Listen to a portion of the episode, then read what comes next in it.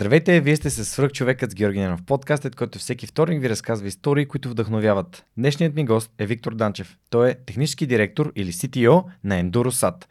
Днес ще разберем повече за неговата история, но преди това искам да благодаря партньорите на подкаста, благодарение на които и този епизод достига до вас. Преминаването на Свръхчовекът с Георги Ненов към видео нямаше да бъде възможно без подкрепата на Динафос. Затова с Монката искрено ги препоръчваме като място, на което можеш да намериш продукти и решения за фото, видео, бродкаст и кинооборудване, както за любители, така и за професионалисти. От създаването си през 2003 година, екипът на Динафос има една основна ценност – да работи за клиентите и за общността. В техния шоурум или по телефона ще получиш качествена консултация за това как лесно и изгодно да оборудваш твоето студио. Разбери повече на dinafos.bg. Използвай промокод SUPERHUMAN21, за да получиш свръхчовешка отстъпка. Много интересен факт е, че днес снимаме първи епизод в новото студио на Свръхчовека, което се случва благодарение на нашите приятели от Децибел, които предоставиха цялата шумоизолация, за да можем да продължим да излъчваме, излъчваме срещите с вдъхновяващи хора. На гости ни е Виктор. Вики, здрасти. Радвам се много, че прие моята покана и днес и студиото на Свръхчовек. Благодаря за поканата и се радвам съм тук. Запознах се с теб миналата година, когато бяхме в Гела, село Гела, по време на Space Challenge с космически предизвикателства лагера, който организирате напълно безвъзмезно за деца миналата година от 11 държави. И в последствие ти беше и на Ало Космос, имаше лекция, говорихме си пак с теб. И тази година не успях да дойда на лагера, който направихте космически предизвикателства, този път в София Тех Парк, но ето ти си днес тук, ще ни разкажеш какво се случи в последната една година и не само. Ще си поговорим за твоя път от самата програма до компанията. Ако някой от вас не е слушал 317 епизод, в който ми гостува Райчо Райчев, CEO на EnduroSat, изпълнителен директор и предприемач на годината спрямо класацията на Forbes, която излезе миналата седмица, направете го. Това може да ви даде още повече контекст за EnduroSat. Моля те, разкажи с някои думи с какво занимаваш в момента и после ще се върнем назад във времето. В момента основната ми работа е в EnduroSat, самата компания, която всъщност започна от космически предизвикателства. Компанията е само на 8 години, общо взето, докато космически предизвикателства вече е на 12, вече гоним 13-та. Та всъщност аз започнах през програмата, бях първо участник в самата програма, както го наричаме ние кадет, след това започнах да координирам част от програмата, това ме доведе до стаж в EnduroSat, след което серия позиции в EnduroSat, докато стигна до днешната ми позиция технически директор. За самата програма мога да кажа, че е нещо доста уникално, особено за България, но като цяло за Европа, бих казал даже за света, защото е 70% изцяло практически ориентирана. За разлика от повече други програми, в които идваш, имаш много лекции, имаш много теория. В космически предизвикателства се очаква, че вече идвайки, ти имаш голяма част от теорията, която ти трябва в една конкретна сфера, в която си добър и по-скоро искаме да покажеш какво можеш да направиш в истинска среда, да се докажеш вече като част от екип и да видим какво може, на какво си способен. Последните 12 години, всяка година е експеримент. Реално програмата година за година винаги се променя, винаги има малки неща, които тюнваме, които променяме по начин, по който да направи по-интересна. В началото беше малко по-дълга, нямаше дедикирано място, нямаше място, на което може да целодневно да работят кадетите. Партнирахме с Софийския университет, с Техническия университет, така че да има място за лекции, но като цяло кадетите си намираха местата, където да работят заедно. В момента, последните всъщност 4 години, го правим по-скоро като буткемп, по-скоро като лагер вече, в който кадетите имат целодневно офис, имат място, на което да работят.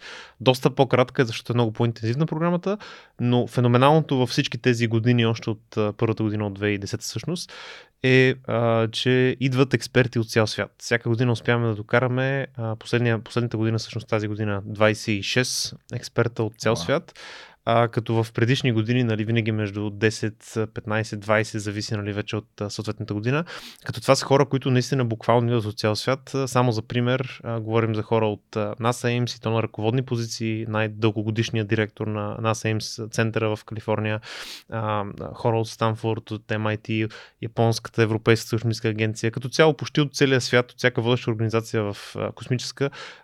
Много рядко може да намерите някой, от която да не сме имали гост-лектор. включително огромни и интересни частни компании, включително малки и нови частни компании и включително много астронавти, дори сме идвали на гости.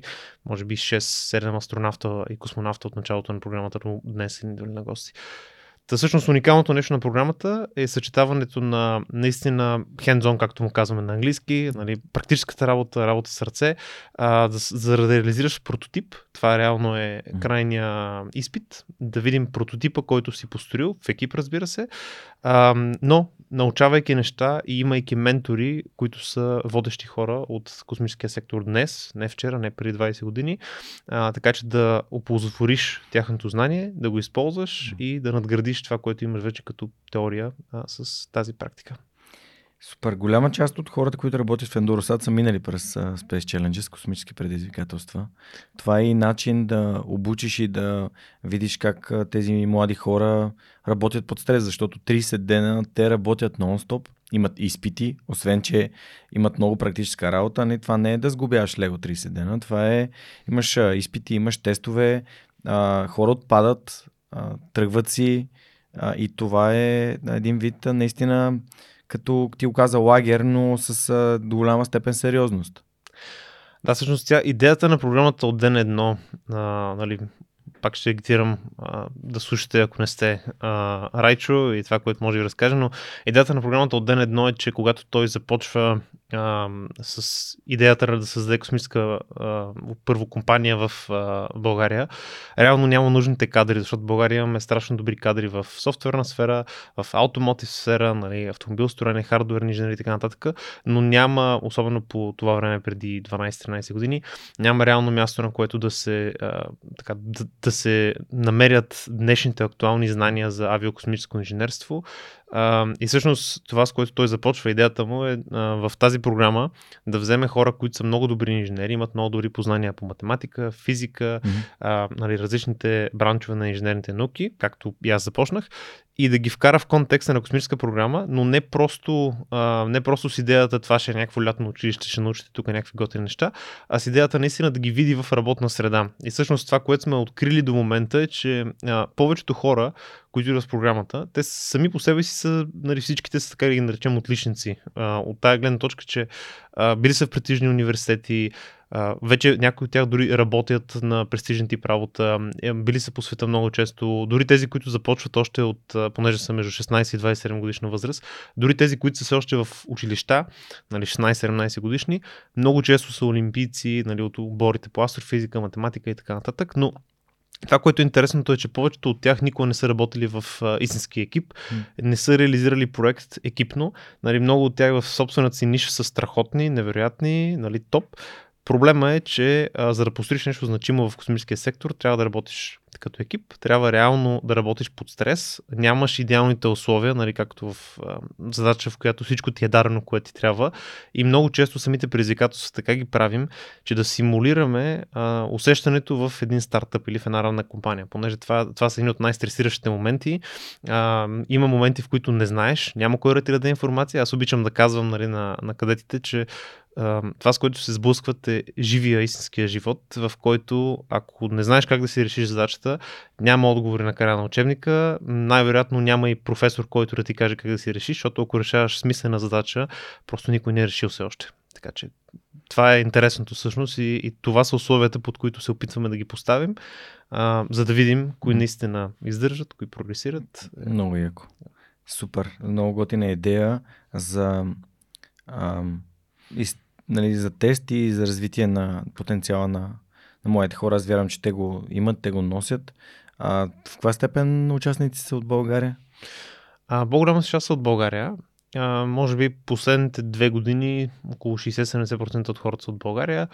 Преди това в миналото е имало дори по-голям процент. Като цяло в последните вече 6-7 години почти цяло EnduroSat издържа програмата, на практика изцяло в последните 5-6 години.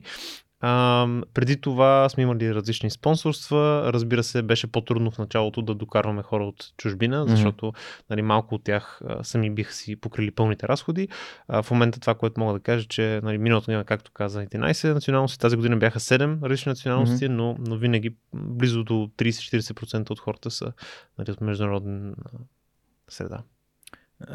Питахте, защото все пак тези деца, които попарат, парат в една мултикултурна среда, в която и момчета, и момичета. Много е. За мен беше много зареждащо миналата година. Аз дойдох буквално, бяхме с монката, двамата дойдохме буквално на последния ден, преди ти си в журито, ти ги изпитваш там, тестваш, работи ли този луноход, минали през тая възглавница, какво се случва, завива ли, връща ли се и така нататък. И беше много така вдъхновяващо за мен да видя крайния резултат. Нали, без дори да съм виждал откъде започне. Те започнали, както Райчо каза, една кутия с резервни части, които вие реално използвате, когато сглобявате сателитите, които изстрелвате в космоса с SpaceX и мисии на NASA, което е велико. Добре, да се върнем назад във времето. После ще поговорим пак за програмата. Той Камен Козаров също ми е гостувал. Той като ми гостува, още не познавах Райчо и ми разказа: ние в един апартамент го започнахме това преди толкова много време. Ти трябва да поканиш Райчо, но всичко си идва с времето. Разкажи ми за теб и твоето детство. Ти си все пак човек на науката, преди да попаднеш в Ендуросат и изобщо в космическите технологии. Дай ни малко повече контекст за младия Виктор. Как да го кажа? Аз като цяло не мога да изпълня някакъв момент, в който да не съм бил ентусиазиран за космоса. Имал съм моменти, в които не съм бил сигурен на къде ще поемам, но като цяло винаги това ми е била голяма страст. И в един момент, което даже сравнително дълго в живота за мен, сравнително късно в живота за мен се случи, осъзнах някъде към 10-ти клас, че това е което искам да правя със сигурност, науката по-общо. И от тогава насам, общо взето, това, което съм правил в будното си време и това, което ми е хобито, винаги е било науката. Ендуросат и космически предизвикателства са били начин, по който мога наистина на практика да реализирам тази си страст в България, така че да не ми се налага, нали, да отида някъде в друга държава и да мога да работя наистина по едни от най-новите интересни проекти в света на космоса. Откъде си?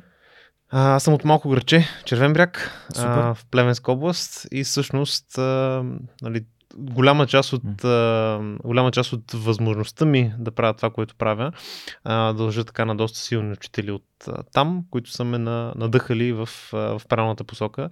Нямаме там астрошкола, нямаме телескопи и такива неща, но всъщност благодарение на така доста интересни учители в сферата на IT, между другото. Един конкретно учител, Петър Николов се казва, който ме надъха много с математика. Аз още 10-ти клас започнах висша математика, започнах доста напреднали курсове. В 11-12 клас се класирах на олимпиадите по астрофизика, 12 клас бях на международната по астрофизика и реално там, също от олимпиадите, от този тип сфера, се запознах с Райчо и с компанията. А кое е училището ти? Со доктор Петър Берон се казва. Супер. Питам те, защото доста сега често ми се отваря възможност да посещавам училище извън София. И когато посещавам такива училища, винаги се опитвам да се сетя за човек, който е завършил това училище, което ми е гостувал, тъй като учениците много бързо се свързват с хора като тях. Та надявам се, пожелавам си някой ден, ако ни поканят от твоето училище в Червен бряг, може да отидем заедно и да вдъхновим децата. Смятам, че това много, много работи за тях, тъй като ако си кажеш: леле, виж, той е от Червен бряг като мен и е стигнал до тук, където е. Това създава тази връзка между възможното и тяхното съзнание. Защото иначе извън това успеха е нещо невъзможно, само някакви отбрани хора го постигат, пък аз вярвам, че това не е така. Да, това е абсолютен пример. Аз всъщност причината доста късно да се захвана с тази тема беше много подобна. Винаги съм си мислил, това физиката, математиката, този тип неща са за някакви умни хора, така си го мислиш. В крайна сметка, именно това, че правилният учител те вижда, че се интересуваш от нещо, подарява ти учебник в този случай буквално, казва ти: виж го това и това, можеш да го сметнеш, можеш да го направиш. Това много те надъхва и много те пуска в правилната посока. Виждаш, че е възможно. След Червен бряг, всъщност кога попадна на космически предизвикателства, докато още беше ученик? Не, всъщност след олимпиадата, след олимпиадата по астрофизика, всъщност ментора ми от олимпиадата по астрофизика, Никола Каравасилев, той също е така доста интересна личност, от доста време подготвя олимпийски отбори. Той така съвсем на шега ми изпрати и ми каза, бе, я виж тук тая програма космически предизвикателства. Не е точно това, което ти правиш, понеже аз тогава бях доста по-към теорията ориентиран. Всъщност това съм и завършил от теоретична физика. И той ми каза, бе, я виж, тая програма е интересна. И всъщност бях първи курс в университета, когато се записах на космически предизвикателства. Нали, бях на етап, на който... как да кажа, много бях изпреварил събитията. Нали? 10-11 клас вече решавах неща, които са за университет. Първи, втори курс в университет ми бяха много лесни, защото най-много бих казал, че повтарях неща, които вече знам и си учех сам следващите точки. Но това, което не бях правил никога, бяха много от така по-практически неща, свързани с електроника, с програмиране, които за мен бяха все още така, бяха интересни, но по-скоро не бях се сблъсквал сега директно и той е тип работа в екип, в който ти имаш теоретичните знания, но някой друг може реално да вкара частта, която ти не можеш, някой трети може да направи кат модела, някой четвърти може да запои нещата на платката. Е, той е тип работа, никога не бях срещал и всъщност 2014 участвах в космически предизвикателства, още първи курс като студент. Имахме екип от около 7 човека и това, което трябваше да направим е безпилотен самолет, който да снима автономно земята под него, да създава 3D карта, да рендърва 3D карта и да изпраща. Тогава точно имаше доста така големи бедствия покрай наводнения. Идеята беше този самолет да може да се пусне и да направи 3D карта актуална на една така немалка зона, къде какво е наводнено, какво е нивото на водата и подобен тип неща. Как се кандидатстваше за космически предизвикателства тогава? С CV, с отговор на няколко въпроси, мотивационно писмо, нали, горе-долу как се кандидатства за работа. До ден днешен също е така, като в момента аз това, което нали, мога да кажа, се гордея с него, е, че до ден днешен селекцията на кадрите я правим наистина като интервю за работа. В смисъл, аз обикновено лично интервюрам на финално интервю вече всичките кадети, преди това има няколко други етапа, но наистина го подхождаме го сякаш тези хора, което много често е случая, подхождаме го сякаш те ще са бъдещи наши колеги, искаме наистина да видим какво могат, как го могат и дори преди да ги допуснем, защото все пак е безплатна програма, даваме шанса само на 20-30 човека всяка година, искаме да сме сигурни, че го даваме на правилните хора. Супер. Защото знам, че има един сайт, в който има много задачи и такива неща, които децата могат да... Децата им предвид кадетите, защото не всички са деца, но са по-малки от мен повечето. Всички, че съм вече много възрастен. Там има разни задачи. Как се казваше сайта? Има един сайт, в който имате такива като... Spaceport. Spaceport, извиняй. Да. Всъщност аз мислих, че е свързано използването на този сайт с кандидатстването. Всъщност, когато аз кандидатствах, Spaceport още не съществуваше. Spaceport всъщност е нещо, което развихме 2018-2019. Идеята беше следната. Понеже всяка година ни идват на гости лектори от цял свят, както казах, по 20 човека, грубо казано. И това са хора, които те правят някаква лекция, правят някакъв тип презентации, имат менторшип сесии с кадетите, но това, което те казват, си струва много да се чуе, защото нали, не са случайни хора, както казах вече. И всъщност 2017-2018 започнахме да ги снимаме и да събираме колекция от техните видеа, за да може тези лекции нали, да ги качваме в YouTube и да може да гледат повече хора. В един момент разбрахме, че просто така нахвърлени лекции не винаги са много полезни. И всъщност 2018-2019 направихме Spaceport, което е най-голямата безплатна образователна програма онлайн, абсолютно достъпна за всички, може да се регистрирате на Spaceport.bg. И всъщност има я на български, на английски. Всички тези лектори, техните лекции са направени на малки сесии от по 15 минути и са малко в стил, нали, бих казал Duolingo или някакъв тип подобен апликация, в която може да гледате, има мисии различни, има 6 основни теми, които са инженерство, наука, бионаука и така нататък. Всички свързани с космоса, разбира се, дори има приложения на космоса, малко по-комерциални теми.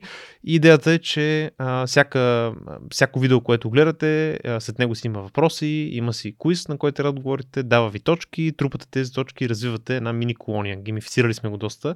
Развивате една мини колония на Луната, в която, нали, зависимост от това какво научавате, дали е за биология, дали е за наука, различни типове нали, сгради си строите и развивате в така, да го наречем тип стратегия игра. Всъщност това нещо го пуснахме 2019, до ден днешен продължаваме да го апдейтваме, към момента има около 150 часа лекции сумарно. Разбира се, ако не ви е интересна играта, може просто да гледате лекциите, да си гледате каквото ви е кеф, но иначе самите мисии са направени по начин, по който да ви подготви. В днешно време, да, има изискване поне 20 точки да имате в Spaceport, което по мое време просто нямаше все още този курс, но това смятам, че доста помага на кадетите, защото докато са в Spaceport, когато кандидатстват, те научават за тези хора, които са не били на гости. Много често, нали, още тогава се удивляват, нали, какъв тип хора са идвали в програмата, а след това могат да ги видят на живо, което доста често е, нали, съвсем друг тип въпроси може да задаваш, ако вече знаеш темата, по която говори този човек, видял си за какво става въпрос. Нали, повечето от тия хора си имат дебели Википедия страници, нали, на които може да ги прегледате, ако ги решите, но друго е, когато се чули какво казва този човек и вече на живо може да го питате много по-смислено. И това е напълно безплатно, събирате това съдържание, за да може кадетите да се образуват, да развият своите знания. Да, точно така. Страхотно. Виктор, нека да обобщим.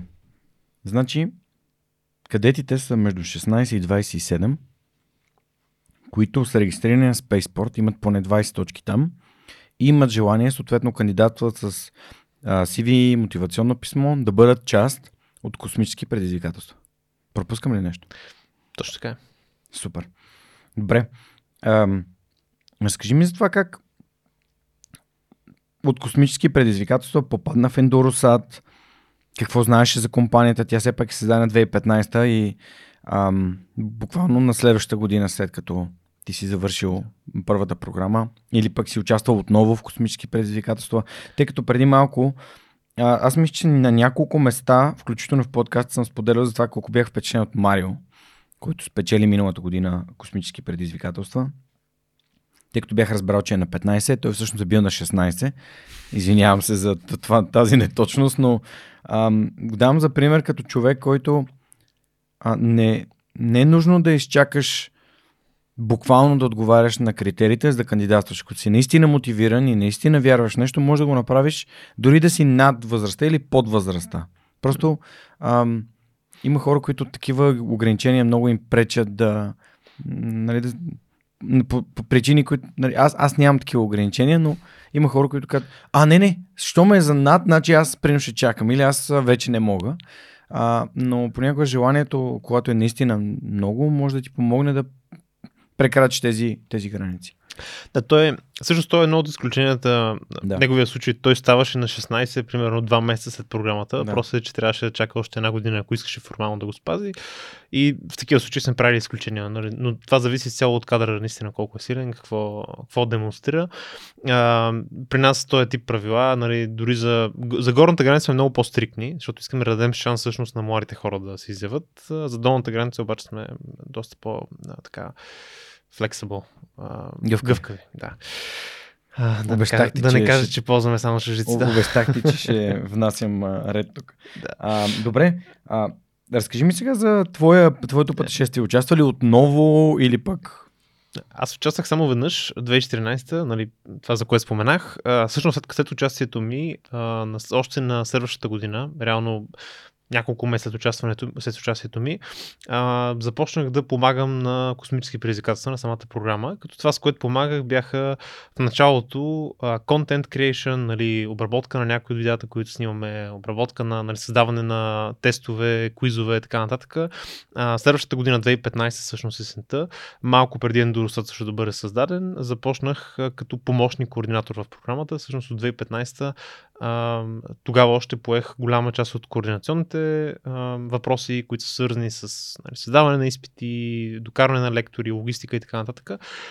И от 2015, всъщност още от съответната там есен, която беше, вече ми даваха различни задачки. Още преди да основа EnduroSat, доста от хората работеха, нали, някъде, но междувременно си бутаха по EnduroSat-ските теми и ми даваха вече някакви неща, които се появиха в EnduroSat, за които трябваше физик, нали, понеже в компанията започнаха като имаше инженери свързани с антени, с хардуер, софтуер, 5 човека са основателите и още от тогава, нали, като част от стажа ми започнаха да ме каквото нещо не може да се направи общото и трябва физика, бе, я го виж, това може нещо да помогне с него. Всъщност, още от тогава започнах да помагам. Ти си бил Байван. Бях Байван, да, макар че си имахме Байван, който физически Байван беше, да, аз бях физическия Байван, имахме си хардуерния Байван, който наистина се казва Иван, и който и до сега е в компанията. Та, всъщност тогава започнах с някакви малки задачки. Интересното е, че някои от тия задачки всъщност това, че бях учил доста напред сам, ми помогнаха да ги свърша, нали? Като, грубо казано, като първокурсник, второкурсник в университета, нямаше как да ги знам тия неща, но тогава започнах да влизам много повече в коденето, както се казва, нали? Тогава се занимах най-вече с MATLAB и разни подобни, които са свързани с подка скриптинг и в университета, какво се прави, лека по лека, нали? Почнах да влизам в по-сериозни числени методи, защото мен основната ми винаги работа и в университета, която съм правил, е свързана с прилагането на тая теория в числени симулации, след това и в магистратурата ми, докторантурата ми, това винаги съм наблягал. Всъщност започнах лека по лека да навлизам в хардуерните аспекти, нали, никога не съм стигнал до ниво, до което мога да кажа, че аз съм, нали, нито embedded софтуерист, нито хардуерист, но това, до което стигнах, е ниво, на което мога да се разбирам с колегите, мога да работя с тях, нали, чисто хоби и електроника, доста съм си играл и покрай всички тия неща, нали, най-вече core background ми в физика, успявах, имаше теми, примерно радиация, примерно да се направят някакви симулации на конкретни конфигурации електромагнитни, които са малко по-особени и така нататък, в които много може да им помогна. Та от 2015-2016 започвах с такива малки задачки. 2016 вече изцяло координирах космически предизвикателства. Тоест, това беше първата година, в която вече, нали, аз бях отговорен, което си беше стресово за мен тогава. И от 2017 вече започнах официално в EnduroSat, нали, като full-time employee. Преди това съм имал разни по-такива малки договори с компанията, в които съм помагал по-скоро за образователните инициативи. Всъщност, 2016 до 2017 направихме един доста голям проект, който се казва InnoSpace.com, под част от който всъщност направихме още едни допълнителни 20 часа образователно съдържание за това как се ползват нашите комуникационни модули. Дарихме много модули на университети, може би около 100-150 модула дарихме на университети в Европа и така нататък. И всъщност от 2017 вече започнах като full-time employee на компанията, като съм минал през общо 4-5 позиции. И customer support съм бил, и в sales съм бил, и код съм писал, нали, повече по симулации, simulation engineering, mission management съм правил и, нали, сега вече технически директор в компанията.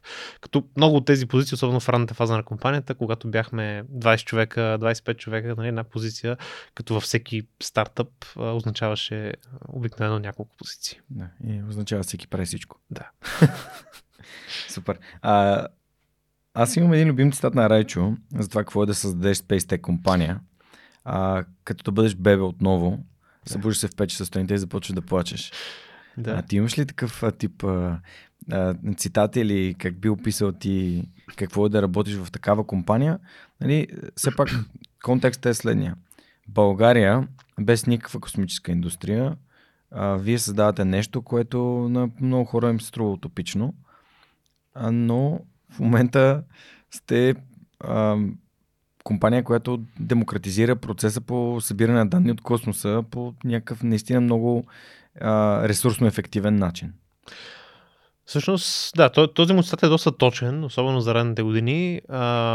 Това, което бих казал дългосрочно е, че може би друг така пак негов цитат е, който ме ми любим, е, че това е маратон, нали? Не е спринт, няма как да го изкараш на спринт. Всъщност при нас едно от най-важните неща е, че имаме дългосрочна визия, имаме концепция още от ден едно. Всичко, което правим, винаги е било за тази цел реално демократизирането на космоса, но начинът, по който сме го постигали, е различен във времето. Всъщност, когато започнахме, съмнително наивно си мислехме, ще направим най-страхотния хардуер, ще го продаваме и всички ще са доволни, ще си правят невероятни сателити. След 2 години по-късно, когато си стреляхме първия сателит наш, 2 години и половина, осъзнахме, че това да имаш страхотен хардуер не означава, че имаш страхотен сателит, защото трябва и да се интегрира правилно, има много софтуерни аспекти, трябва ще да се помисли като сателит. Така че осъзнахме, че е много по-смислено да правим сателита като платформа, като нещо, което е софтуерно, флексибъл, нещо, което е много гъвкаво, нещо, което е много по-лесно да се ползва от клиента. Малко по-натам разбрахме, че дори да дадеш перфектния сателит на клиента, в нашия сектор проблема е, че все пак той трябва дори да му дадеш готов сателит. Той трябва да интегрира нещо върху него. Камера ли ще бъде, радио ли ще бъде, трябва това цялото нещо да мине през всичките легални процеси, да го квалифицира, за да му дадат изобщо закачи на ракетата. Пак е много работа. И лека по лека се движихме към това цялото нещо да го покрием, така че за клиента да остане буквално накрая, просто да каже какви данни иска от космоса, общото кога ги иска и как ги иска, и ние да му направим всичко от край до край. Всъщност този процес във времето еволюираше. Цялата ни концепция, нали, как да се случи, еволюираше. Ние самите сме имали моменти, в които 2015-2016 сме си мислили, сега открихме Светия Граал и 2 години по-късно разбираме, че това е началото. И това ще продължава най-вероятно.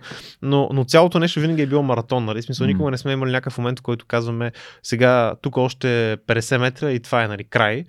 Винаги идеята е, че сме дългосрочно. Нали? Винаги сме очаквали да продължим. И от тази гледна точка начинът на работа винаги ни е бил такъв, че трябва да полагаш усилията. Истината е, че без яко бачкане не става, нали, повечето хора, особено в ранната фаза, но до ден днешен, нали, и вечери, и уикенди, когато се налага, просто за нас клиент е номер едно. В смисъл, ако клиента звъне в един през нощта, дори на Райчо са му звъняли в през нощта нещо, когато има нужда, веднага реагираме. Нали. Това е нещо, което в нашия сектор прави голяма разлика, защото секторът е така приспособен към огромни компании, които са обикновено държавни или, нали, от този род, и които са свикнали всичко да се случва като в една администрация. И когато искаш наистина да направиш промяна, както SpaceX реално направиха последните 10 години, трябва, ако наистина искаш да работиш комерциално като компания във всеки друг сектор, просто клиента го се интересува от услуга. Нали? Не от това какво и колко невероятно е било твоето пътуване да я доставиш. Да. Тук каза нещо много интересно, и което пак ме връща към космически предизвикателства. Миналата година, не знам тази година как е било, миналата година задачите, които бяха възложени на екипите, първо бяха разделени тия 30 кадета в 6 екипа от по 5 човека, които 3 по 3 се съревноваваха първо помежду си, споделяйки обща мисия. Едните имаха наземна станция, която получава информация от реален ваш сателит, който лети някъде и вие сте дали координати и те всъщност могат да комуникират с него.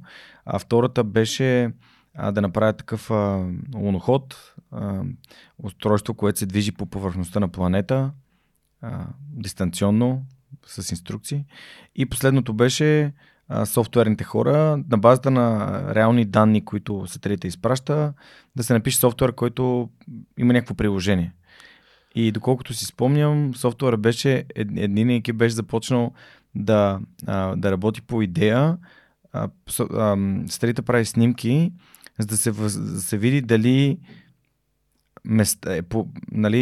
конкретни ниви или там полета са засяти по евросредства, дали реално е свършена някаква работа или не, а другия екип правеше нещо типа на идентификация на горски пожари. Да. И това беше толкова яко, защото те сами си измислили какво точно ще правят, и това помежду им съревнование, нали, беше също някаква допълнителен стимул. Тази година какво беше? Всъщност, това винаги ни е идеята, опитаме да ги съревноваваме. Тази година имаше 2 предизвикателства. Едното от тях беше много сходно с всъщност това последното, което спомена. Голямата разлика е, че тази година искахме да използват изкуствен интелект със сигурност. Миналата година можеха да използват и други типове методи.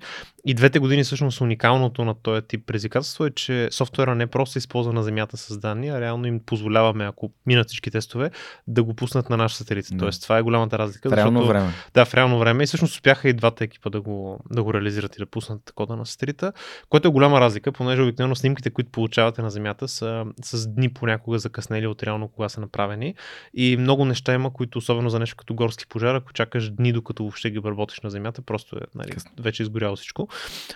Всъщност това е интересното нещо. А второто предизвикателство беше така наречения Satellite Challenge, така го нарекохме. Целта беше да се направи система за контрол на сателит, прототип, разбира се, на такава система, която да може да върти сателита, да може да му променя ориентацията, и, нали, понеже не можем да дадем това да го тества вече на нашия сателит, това е доста критично нещо, но им направихме така, те трябваше сами да построят всъщност хардуера за тестов сателит, който да може това нещо да го стимулира на Земята, който да може свободно да се върти, да балансира, така че доста интересно се случи. Много яко. И ти използва една дума, която аз си хващам, за да мине към следващата нещо, което исках да те питам. Каза думата камера, и след като Райчо ми гостува, впоследствие ми гостува и Петко Динев, който е създател на Imperx, първия златен медалист на Олимпиада по физика от на учител Тео, който е известен с това, че е златният учител и е донесъл толкова златни медали на Олимпиади по физика. И Петко разказа за това как неговите индустриални камери се поставят на SpaceX, на мисиите на NASA и на вашите сателити всъщност, което е много яко, защото, както Райчо казва, нали, всичко е направено в България по нашия сателит. Да, всъщност работим с Петко, работим и с други, разбира се, така вендори на камери, но това също е доста интересна история за мен, понеже по стечение на обстоятелствата, аз нали така в още назад във време се запознах с него и той е така доста интересен пример точно за това, което си говорихме малко по-рано, нали, за това докъде може да се стигне, започвайки от... Той отказан лък. Да, точно от, но именно от отбори по олимпиади, започвайки от училище, университета и стигайки наистина до приложение на цялото това нещо. Това, което мога да кажа е, че имаме доста други такива възможности да се случат в България, но просто трябва хората да имат правилния мотив, понеже и за неговия случай, както и за нашия. Това не е дошло даром, нали, не е дошло лесно и трябва да има постоянен маратон за да се случи това нещо. Но, да. Знам, че в EnduroSat в момента цялата компания се развива. Ти преди малко спомена, че дори сегашната ви сграда ви умалява, а в началото са били 5 души. Сега сте колко? 140. Спомням си, беше много забавно, като идох за срещна с Дидо, вашия маркетинг човек. И той ми беше ми дал адрес, аз просто се загубих, защото се оказа, че адреса не е съвсем точен в Google Maps. Отидох и долу на входа го питах на кой етаж сме, нали, къде ви е офиса, и той беше такъв, ми изгледа странно и... Цялата сграда ни е офис. Аз бях супер впечатлен. Това беше при, може би, година и половина.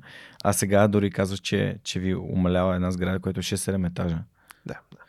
Което е супер. Там си имате всичко, лаборатории, нали, всичко се, цялата развойна дейност, всичко се случва вътре. Отделно от всичко обаче имате и офиси по държави извън България, в които подозирам, че търсите клиенти в различни пазари, компании, които биха искали, университети, които биха искали да получават информация от собствени сателити. Разкажи малко повече за тази част на бизнес. Да, всъщност имам вече офиси в 4 държави в Европа, освен България, нали, в Франция, в Италия, в Германия, в Люксембург. Като всъщност голямата причина е именно да сме по-близо до нашите клиенти.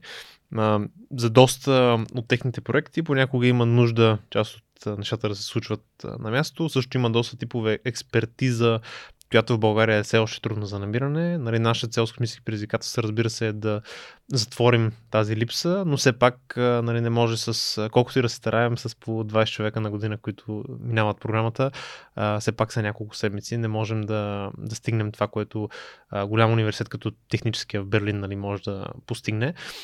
Така че всъщност на тези места, освен всичко останало, имаме и екипи, които развиваме.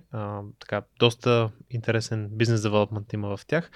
И това, което може би бих казал пак като гордост от моя страна е, че има доста хора от там, които идват и в България да живеят, да работят. Нали, имаме хора от Германия, от Холандия, които избират да дойдат в България. Някои от тях са фултайм в България и по-скоро периодично си пътуват до съответните места в чужбина. Има такива, които, нали, в обратния метод, но при нас просто типа работа е такава, че доста неща има на място, които трябва да се правят, доста работа с хардуер, но факт е, че тия хора виждат EnduroSat като лидер в Европа, факт е, че избират, нали, да работят, нали, в някои случаи обикновено от България се отива към Германия или Холандия. Факт е, че имаме обратното нещо, за мен е доста така повод за гордост. Другото е, че и доста хора върнахме към България, особено от Англия, особено от Холандия, Франция отново, така че за мен това е хубаво, че успяваме да запазим, да развием този тип талант. Това е наистина страхотно. Преди няколко седмици бях на една лекция на Райчо, в която той каза, че мисията ви в началото на годината с SpaceX, доколкото разбрах, е изстреляла повече сателити в космоса, отколкото България до този момент в историята си е изстреляла. Разкажи малко повече за какво се случи в началото на годината. Всъщност изстреляхме 2 наши сателита и още 2 клиентски, които са си оперирани съответно съответните клиенти. което прави 4. Общото от началото на историята си България, нали, като собствени сателити, е изстреляла 3, които от тях всъщност 2 са наши. Така че това имаше преди той. Числата не са огромни, не е толкова впечатляващо, нали, понеже не са огромни числата, но фактът е, че ние всяка година надграждаме това нещо и, да не кажа голяма дума, удвояваме тази бройка. Сега, например, ноември имаме още 3 сателита, които ние изстрелваме и ние ще оперираме, плюс още 3, които са наши клиенти. Така че ноември всъщност още 6 сателита, които са последни от нас, ще се качат горе, което, нали, отново ще направи до някъде отвояване на това, което вече има в орбита. И това просто за нас станало в някакъв смисъл ежедневие, понеже освен нашите собствени сателити, които летим за да, нали, като услуга за нашите клиенти, от които съответно те черпят данните си, имаме и много системи, които просто летят различни други компании. В момента имаме около 250 клиента по цял свят, като на всяка една мисия на SpaceX, всеки такъв транспортер, както се казва, това са техните споделени мисии, в които изстрелват по стотици сателити всеки път. Обикновено, дори понякога ние не знаем за това нещо. Системи, които сме продали преди година, преди 2, просто ги виждаме понякога на клипчета, когато изстрелват, когато започнат да, нали, се отделят, че всъщност, това не са ли нашите клиенти с този и онзи сателит. Така че това за нас е доста така повод за гордост. Въобще, ако борим броя на компоненти, тогава става обикновено стотици. В смисъл, на последния транспортер може би около 80-120 отделни компонента. Това са отделни бордови компютри, радиа и така нататък летят на сателити, което, нали, за малка държава като България си доста впечатляващо. На всяка такава мисия на SpaceX имате си отделен лайв, който пускате, обяснявате какво се случва. Да. Беше много полезно и супер интересно. Аз гледах предишната ви мисия. Може би съм гледал тази в началото на годината, защото не си спомням коя беше дата, но гледах по много интересен начин. Беше обяснено какво се случва. Имаше там отделяне, имаше видео, нали, как хората се радват на това, което се постига. Малко сте като в SpaceX, като изстрела на... Ами то си емоции винаги, да. Между другото, това е доста така интересна аналогия, защото реално цялото изстрелване до отделянето е работата на SpaceX, оттам нататък почва нашата работа и всъщност частта, която е винаги е и напрягаща, но и най-удовлетворяваща е като минем цялата тая фаза, като вече си получим контакт с сателита, започнем всичките операции по него и, разбира се, първите данни, когато свалим вече към клиента, това е най-интересната част. Тоест, в повечето случаи SpaceX се готвят за това изстрелване и изобщо отделяне от Земята и излизане в орбита, пък вие се готвите от орбитата. За момента оттам нататък, да. Когато те вече са си свършили работа, спокойни, почва нашата работа, да. Супер. Няма как да не те питам, все повече и повече се говори за този космически отпадък, който се трупа там. Разкажи ми малко повече за какъв е проблема всъщност като човек, който работи това. Това ми е интересно, защото създаваме, нали, много отпадъци като изобщо като цивилизация. И сега, като се качваме и в орбита, това какъв е проблема и вие как гледате на него? Той проблема в космос идва от това, че обектите не си стоят просто на едно място в космоса. Всеки обект в космоса винаги се движи с огромна скорост, за да остане в космоса. Грубо казано, орбитата, това е баланс от много-много голямата скорост, която ви създава една центробежна сила и гравитацията, която иска да ви дръпне към Земята. И просто за да остане нещо в орбита, трябва да е с огромна скорост. Реално, когато изстрелваме един сателит, той остава в орбита не защото използва двигатели. Щом го отдели ракетата, той просто движи с огромна скорост, около 7-8 км в секунда, като порядък.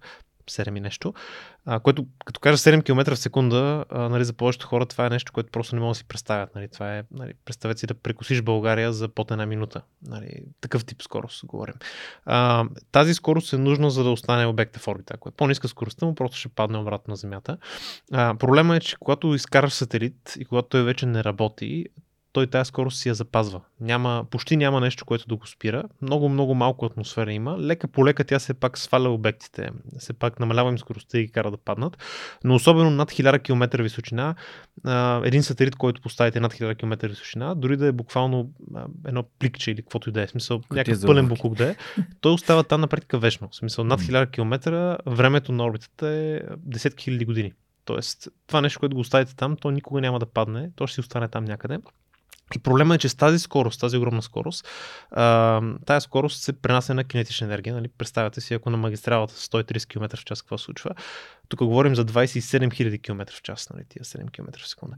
Така че всъщност, дори да оставите едно болче, има снимки много така показни на Международната космическа станция, която някаква стена я ударило отломка с маса 2 грама. Нали, буквално е било някакво парченце от болче, някаква стружка и просто се вижда една огромна дупка като снаряд.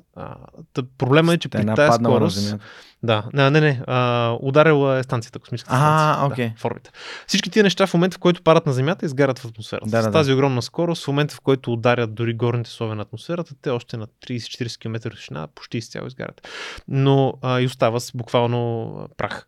Въпросът е, че в орбита това е много опасно, защото всеки такъв буклук, който имате, той изведнъж се явява нещо, което всеки един момент може да ви удари и да направи, да буквално е куршум, снаряд даже бих казал, и удряйки ви може да създаде още буклук, защото при един удар се отделя нов буклук. И той нов буклук той полита по нови траектории, които в зависимост от това как точно идват към вас, нали, ако челно се ударите, два обекта с по 7 км в секунда става 14 км в секунда.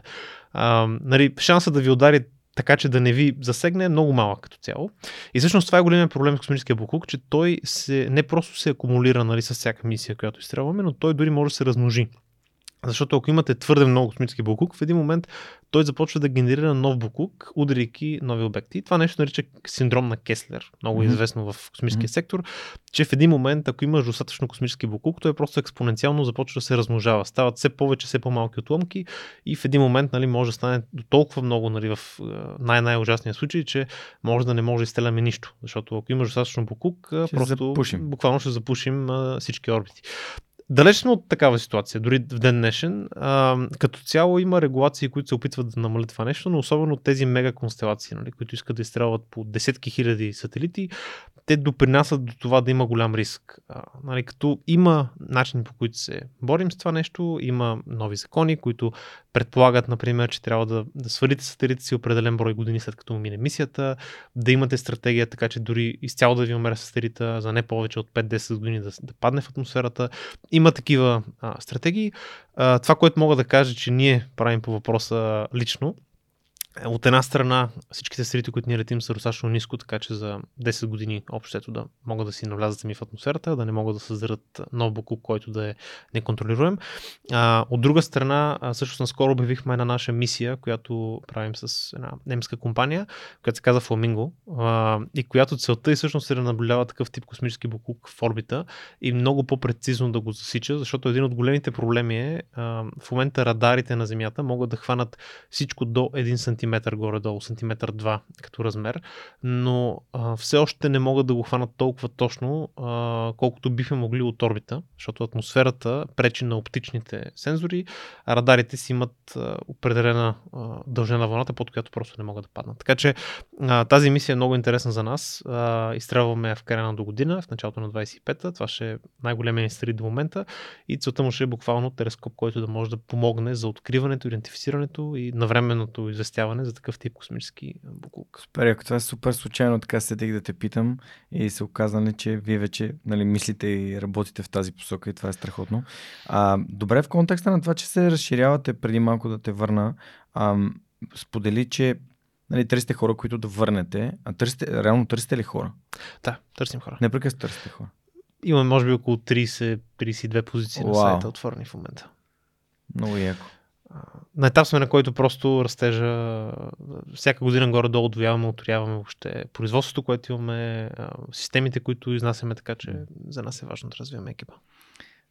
Спомням си Речо, като разказа как обиколил там 40-50-60 офиса и са го изхвърляли с охрана и сега стана предприемач на годината и изиска се много смелост да го направиш това. На теб как ти оставаше време да работиш в космически предизвикателства и в EnduroSat и същевременно каза, че си завършил магистратура и докторантура по физика? Да. Как го съчетаваш това нещо? Как да ти кажа, на мен физиката ми е била хоби и свободно време от много отдавна. Успя да ги съчетая нещата, които ми трябват и за двете места. Така че с научавайки по едното, да мога да използвам и за другото. До голяма степен моята докторантура беше приложение на така наречените числени методи, на симулации, неща, които така иначе прилагам и в EnduroSat. Различен контекст, понеже докторантурата ми беше за доста по-така теоретично настроена, да го наречем, за компактни обекти, неутронни звезди и подобни. Но всичките тия случаи, разбира се, не е минало без жертви на време най-вече. Докато съм бил и в магистратурата си, и в докторантурата си, мога да кажа, че почти не съм имал свободни уикенди, свободни вечери. Нали, доста често съм след EnduroSat няколко часа в съответните дейности, които имам. Но пак това, което мога да кажа, е, че успях да намеря достатъчно общи нишки, така че да прилагам нещата и на двете места. Тъй като много често хората ме питат, добре, как успяваш да си продуктивен, как успяваш да работиш толкова много, аз реално не работя много, нали, като знам вие колко много работите. И същевременно пък и това да развиваш и наука паралелно и да учиш, това пък си е отделно работа на паралелно работене понякога. Ами пак, нали, давам примера за хобито, нали, смисъл, повечето хора, когато, дори до днешен вече нямам, нали, формално някакво обучение, не съм докторант или нещо подобно, защитих успешно, така че вече съм доктор официално, но дори сега си използвам доста от свободното време, когато ми остане такова, понеже баща станах тази година, още по-трудно. Поздравления. Благодаря. Си говорим и по тази тема след малко. Но всъщност, дори до ден днешен, когато имам някакво свободно време, за мен, примерно да гледам някакъв сериал или нещо подобно, доста често не ми е интересно. В смисъл, обичам да чета разни книги, особено свързани с sci-fi, имам си доста така любими бранчове, но много често, дори когато започна да чета sci-fi книга, нали, давам ти пример, така, последната по-голяма поредица, която ми беше интересна, беше Three-Body Problem, доста известна стана. Докато я четях... Трите тела е преведена на български. Докато я четях, в момента, в който нещо, примерно там има доста физически несъответствия, неща, които са физиката не са точно така. Има случаи, в които просто четея, нещо ми е малко, това не ми звучи добре и сега да ми почна да го смятам. Нали? Смисъл, ако това, което са описали в книгата, мога да го докарам физически, че реално фитва и че е окей. Има някакви неща, които просто не са така. Нали? Не съответстват на науката. Да. Това ми е едно от любимите неща, между дори, т.е. за мен това е хобби. В смисъл, независимо дали ще чета книга и ще се замисля това физически как ще изглежда. Нали, пример за много съответстващи са, разбира се, Артър Кларк, Рама и подобни. Там също съм си смятал и съм си играл. Но просто когато имам някакво свободно време, то ме чувърка отвътре. Нали? Не е като да си казвам сега, днеска трябва да съм продуктивен и трябва да седна да свърша някаква работа хикс часа. Тоест не го правиш волево, ми просто такъв е твой избор. Това да, е това, което ми е интересно. Да, просто ми е интересно. И всъщност за физиката специално това ми е било винаги едно от основните неща. Нали? Доста често примерно в GitHub съм си писал някакви неща, които симулации, неща, които са... Отварям ги изцяло свободен, доста без лиценз. Просто защото съм интересен да си ги напиша. Не знам, че мога да ги направя. Не съм ги правил от известно време, не съм мислил по тема, хрумва ми нещо ново и просто го пускам там. Така че това е нещо, което за мен си остава като хобби и смятам, че това е един такъв добър вариант. Аз давам аналогия с хората, които ходят на фитнес много често. Нали, ако не ходиш 1-2 години на фитнес, няма да можеш да дигнеш това, което преди си стигал. С физика, математика, всички тия теми е същото. В смисъл, ако не се тренираш, ако не си вкарваш от време на време нещо интересно като задачка, като мисъл, дори от всеки дневието нещо, което изниква, просто няма как да поддържаш, така да се каже, формата. Тук като каза за трите тела, би ли препоръчал поредицата? На мен ми хареса. Да. Има си много физически проблеми, нека да го кажа. Има неща, които просто са неверни, в смисъл, както са написани, просто не е така, измислени са. Да. Но то, не знам кой беше вече Аристотел или кой беше казал, че така за разумното същество, един от белезите му е, че може да разглежда идеи без да ги приема за верни. Нали? За мен като цяло е интересно, чисто приемайки, че аксиоматично, каквото казвате вярно, интересно е като начин на мислене. Много повече политическата страна и много повече човешката страна, която се изследва, е интересна. Нали? Не е такъв хардкор sci-fi, не е като Артър Кларк или нещо подобно, където знаеш, че с точност до процент е сметнал къде какво ще се случи, но е доста интересно, на мен ми хареса. Аз стигнах до средата на първата книга, аз започнах на английски да чета, не знам ти... Да, на английски четах. И нали, интересна ми беше, защото става въпрос за... Цялата книга става дума за Китай, естествено, автор е китаец и разказва за там за режима, за комунистическия режим в Китай и се появя, нали, понеже аз не съм дочел книгата, там докъдето стигнах, един човек се появяваше един таймер от време на време и той се чуеше какъв е този таймер и какво символизира и така нататък. Почна да, нали, да разисквам. Ти си още в началото. Да, наистина. Но съм си решил, че ще прочета. И така стана готина преливка, защото ти започна да говориш за книги. Пък StorePool, че са едни от партньорите на подкаста, които си осиновиха рубриката с препоръчените книги. Разбрах, че препоръчваш трите тела. Артър Кларк. Артър Кларк, аз съм голям фен, още като ученик много ме е впечатлявал. Нали, той нови книги няма, за жалост, но класиките, Рама, Space Odyssey и така нататък, за мен си... Всичките поредици, там, четирилогии са страхотни. Продължавай с препоръките за книги, моля. Аз, може би в последните години, това, което много ми хареса, е цялата поредица на Експанс. Експанзия, или как, не знам как на български го казват. Там са 9 или 10 книги. Знам, че имаше и сериал. Доста хора почнаха да гледат покрай сериала. Бих казал, нали, както винаги, книгите са по-хубави от сериала. Аз не съм го гледал до край, но доста така промениха нещата в сериала спрямо книгите. За мен една такава класика, която зависи какво обичате. Нали?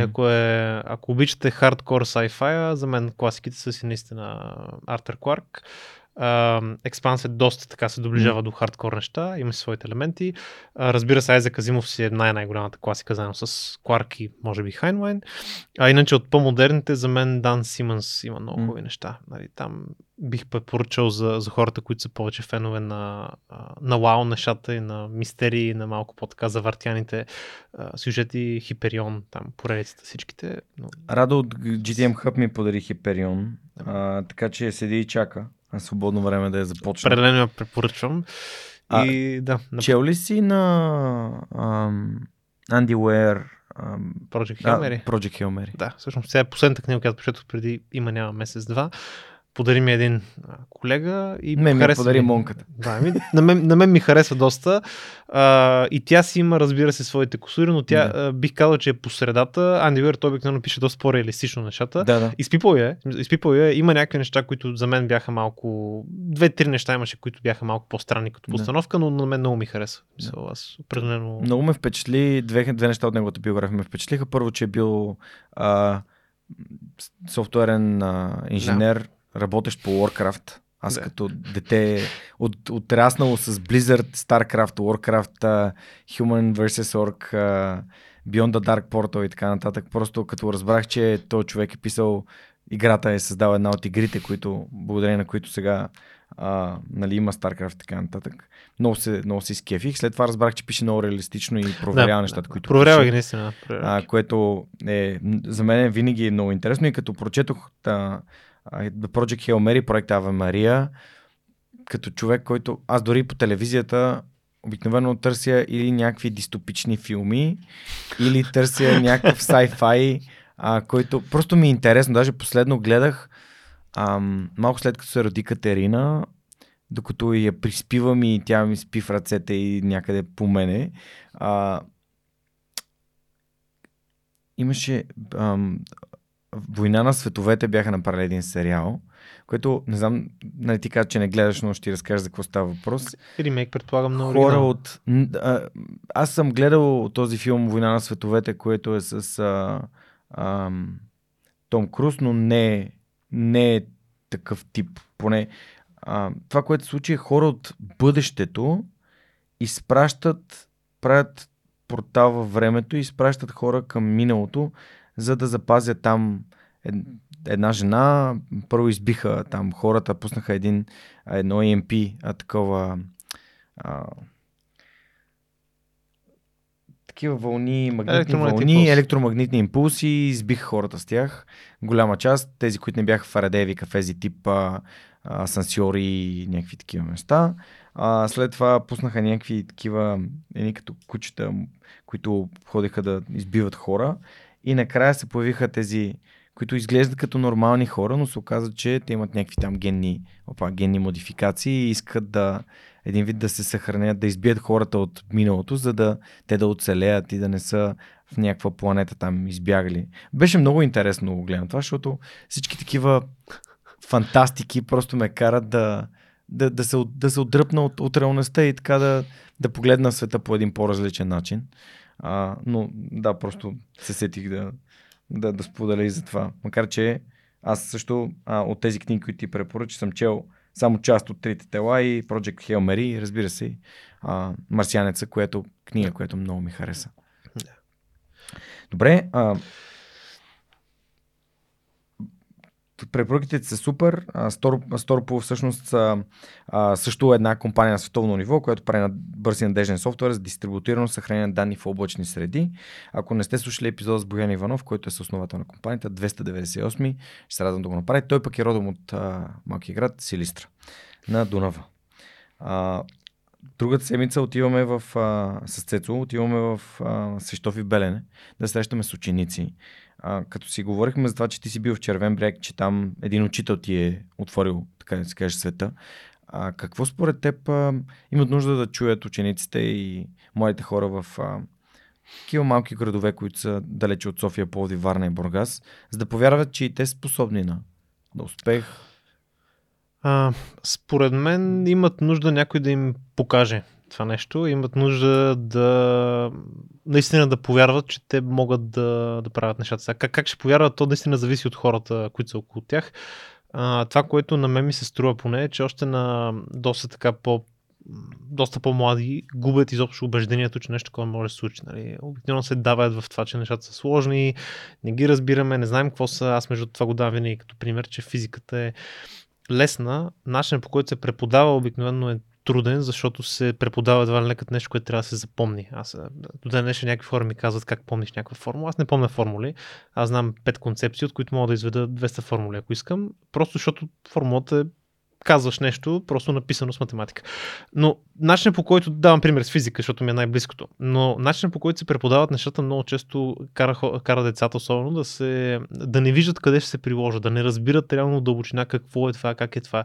Нали, пример наскорошен беше едно детенце, с което си говорихме за сянката на Луната, нали, въобще как изглежда Луната, кога може да е първа четвърт, кога може да е друга четвърт, къде трябва да е Слънцето, ако видиш Луната, как е в момента, което е супер интуитивно. Човек, който си играе с две топки и една лампичка в стаята, може да си представи фазите на Луната, обаче очевидно начин, по който ме е преподавано в училището е доста зле, щом не може да си го представи. Момчето нещо толкова интуитивно. За мен това, което по-скоро трябва да се започне от рано е да се види как всички тия парчета, математика, физика, нали, природни науки, как влизат в някаква истинска употреба и да се започва с практически проекти, където се налага да се сблъскаш с тях. Всъщност този мой преподавател точно това помагаше да направи. Има много други такива преподаватели, но просто начин, по който се третира това в училище. На мен поне ми се струва, че имаме тук някакъв материал, някакви точки, които трябва да ги вкараме и дори по всяка от тях да кажем 20% от нужното и накрая нищо да не се разбере. Просто трябва всичките да са влезли там, нали, по някакъв начин и трябва да имаме чисто формално по протокола, трябва да сме ги изкарали. Това за мен е грешка. В смисъл, много по-добре е да научиш по-малко неща, но много смислено и така, че да си с цял живот, отколкото наистина да се опитваш. Тоест за мен дълбочината на това какво наричаме разбиране и показването му, понеже в моя град, например, нямаше почти никаква практика, почти никакъв начин. Лабораторията по физика имаше някакво финансиране за това да се купят апаратура и неща, която на практика не се използваше. Имаше една учителка, която от време на време вадеше неща и показваше. В повечето случаи изобщо не се смяташе за нужно да се покаже каквото и да било. И това за мен е. В днешно време е много ефтино и много лесно. В смисъл, в днешно време с този въпросния учител Петю Николов от Червен бряг сме си говорили. Той сега доста инициативи си е хванал сам. Сме си говорили, че буквално едно Arduino, което е така ефтин прототайп тип компютърче, което струва 40 лева и набор от сензори, в които може да имаш сонарчета, диодчета, моторчета, какво ли не, може да си направиш буквално робот, може да програмираш неща, може да покажеш как работят системи като, да кажем, парктроник в рамките на часове и с бюджет, който е от порядъка на 100 лева, което, нали, като знам като цяло, нали, какви пари се впускат в различни инициативи, не е нищо особено, но просто трябва да има наистина човек, който да показва това как се случва, да държи ръката в началото и да остави учениците да се провалят след това, понеже този тип проектно базирано образование за жалост до ден днешен в училище не се вижда по правилни начин. Нали? Когато правиш някакъв проект, идеята не е, че ти си сигурен, че всичко ще стане перфектно от първия път. Нали? Това е нашата концепция с Space Challenge с космически предизвикателства. Напротив, в повечето случаи, когато нещо не става и когато трябва да търсиш как да го направиш, и когато не се получава, ти научаваш много повече от когато нали, някакси в нашия mental state е заложено, в мисловната ни дейност е заложено, че ако нещо не стане от първия път, ние сме тъпи и не можем и не става. Това трябва да се промени според мен. Всъщност, наскоро имах разговори в Варна с няколко човека и с Трайан Трайнов от Заедно в час. Спомням, когато той ми каза този цитат, че ролята на учителя не е да пълни котела, а да запали факела, запали ученика към това да му е интересно, да иска да разбере, да научи, да пробва.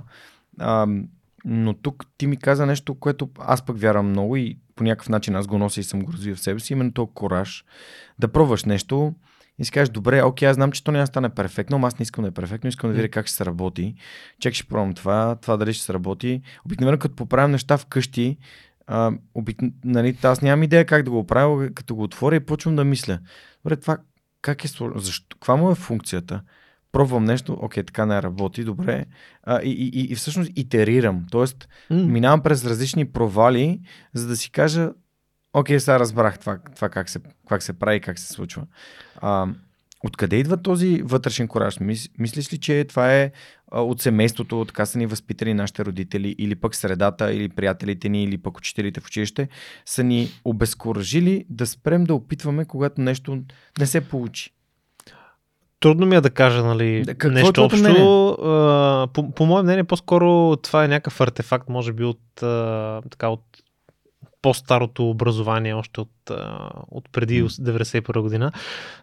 Има някакво такова усещане, имам поне аз, че в по-западната култура е нормално да се проваляш, да имаш множество итерации, нали, нещо да не става от първия път. И това е някакси по-прието, докато в нашата култура, не знам, от баби дядов се идва откъде, може би защото някога не си имал възможността да се провалиш без да имаш големи последици.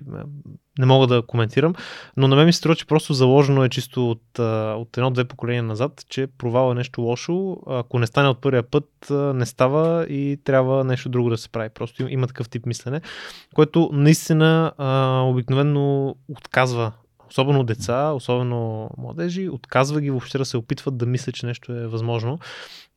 И от тях на гледна точка някакси винаги се коментира само на бързия успех на далаверата, така да наречем. Да. Смисъл, коментира схемата. Се, че ако няма схема, ако с труд и с много провали ще се случат нещата, някакси не е лукратив, не е не си талант. Не си талант, да. Не си стават нещата. Което е много грешен начин на мислене, понеже абсолютно всеки, за който може човек да се сети, успява човек, може би с много малко изключения. Независимо дали е в музика, дали е в изкуство, дали е в наука. И там също има провали. Нали? Няма как да очакваш, че някой ще се нарисува шедьовъра от първия път или, нали, ще свири перфектното нещо от първия път. Просто винаги има такъв етап, в който тренираш, в който учиш се, проваляш се, губиш и продължаш напред. Важното е, разбира се, наистина да отчиташ това, в което се проваляш и да го да го вкарваш следващия път като нещо научно, не просто да се луташ, нали. Затова точно идват учители, които да те надъхат. Всъщност, за мен това е най-голямата ценност.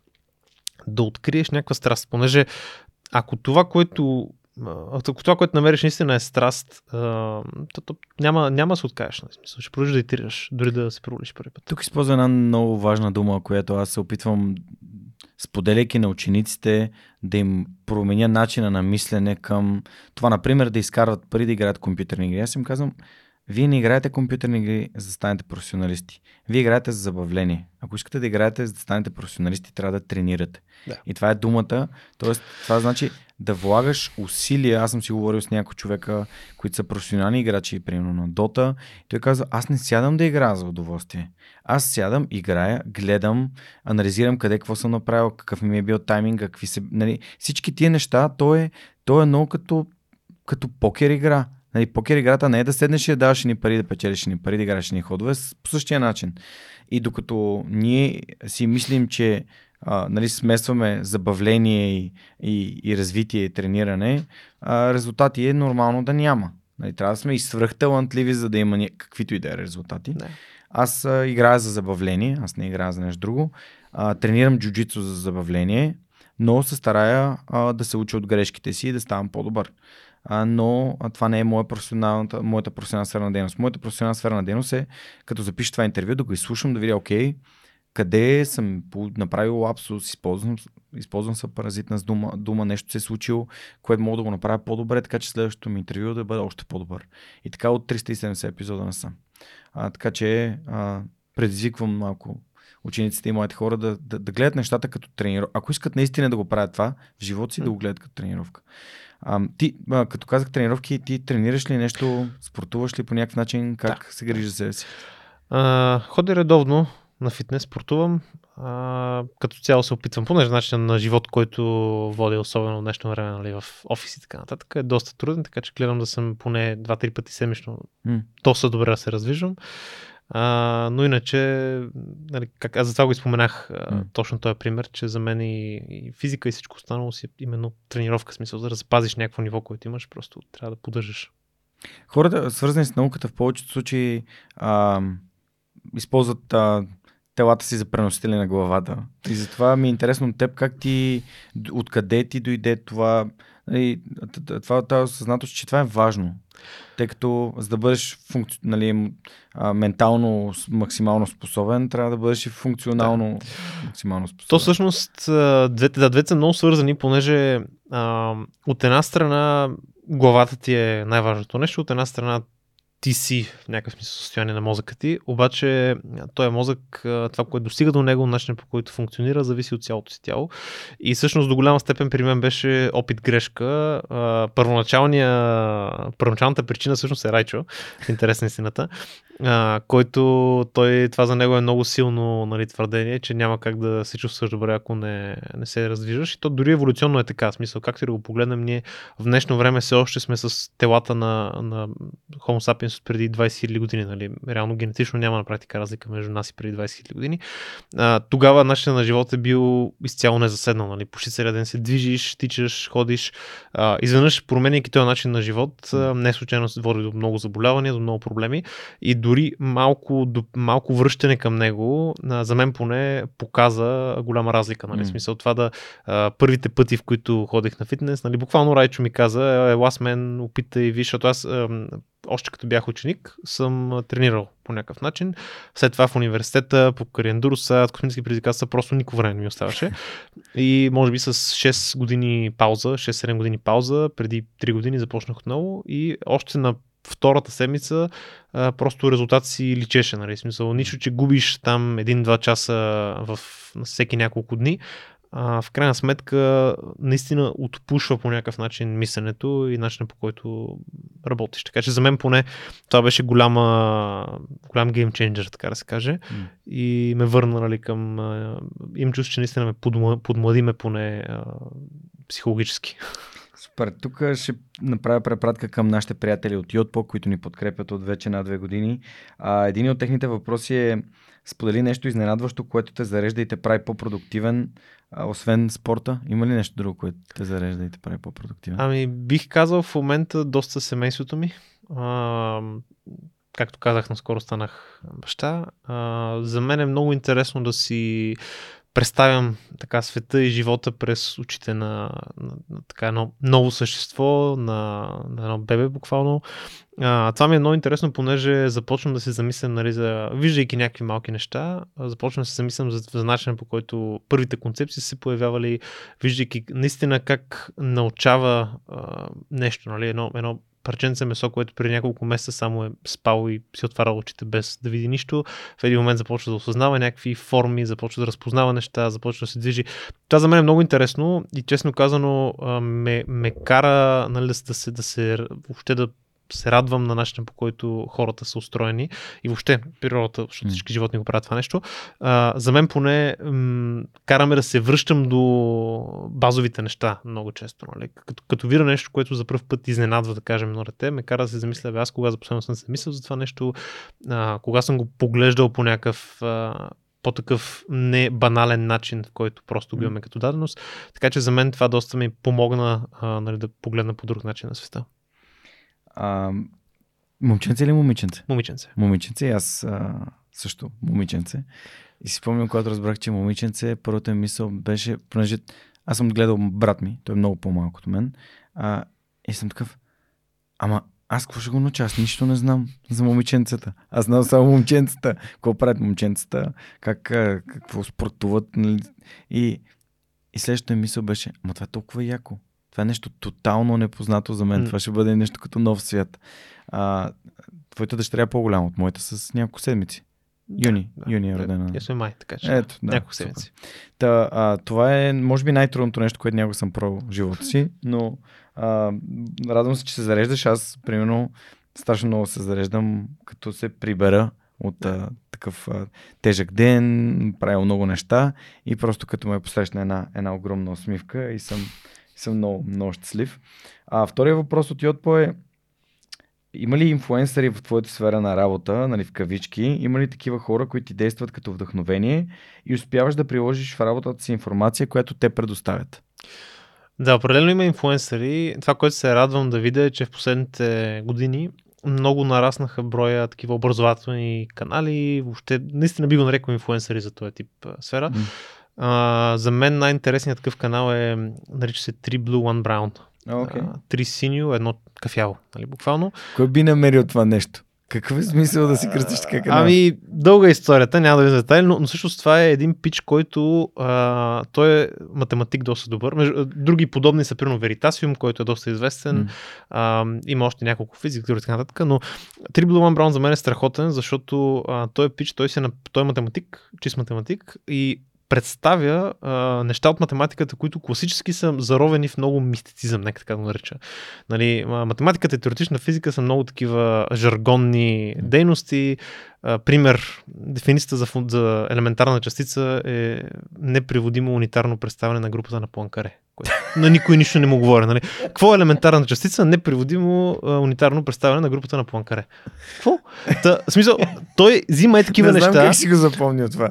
Не, аз знам какво е, смисъл, аз го разбирам какво е, затова съм го запомнил, защото не ми се налага да го, нали, пак пример от предишното. Аз знам какво е група. Аз го каза, но аз не мога да го повторя, освен Пуанкаре. Да, anyway, въпросът е, че той пич взима такива неща, които на пръв поглед просто чуваш нещо и си what the fuck, или примерно фракталите, които за всички са нещо много странно, нещо, което има измерение, което не е цяло число, нали, как може нещо да е 1,67 измерно, а не 1 или 2 измерно и така нататък. Взима такива концепции, които математически са много заровени в аксиоми, теореми и така нататък, и които обикновено се дефинират с ще дефинираме обект, който има следните 10 свойства и пишем едни свойства, които докато си прочел третото, си забрал първото.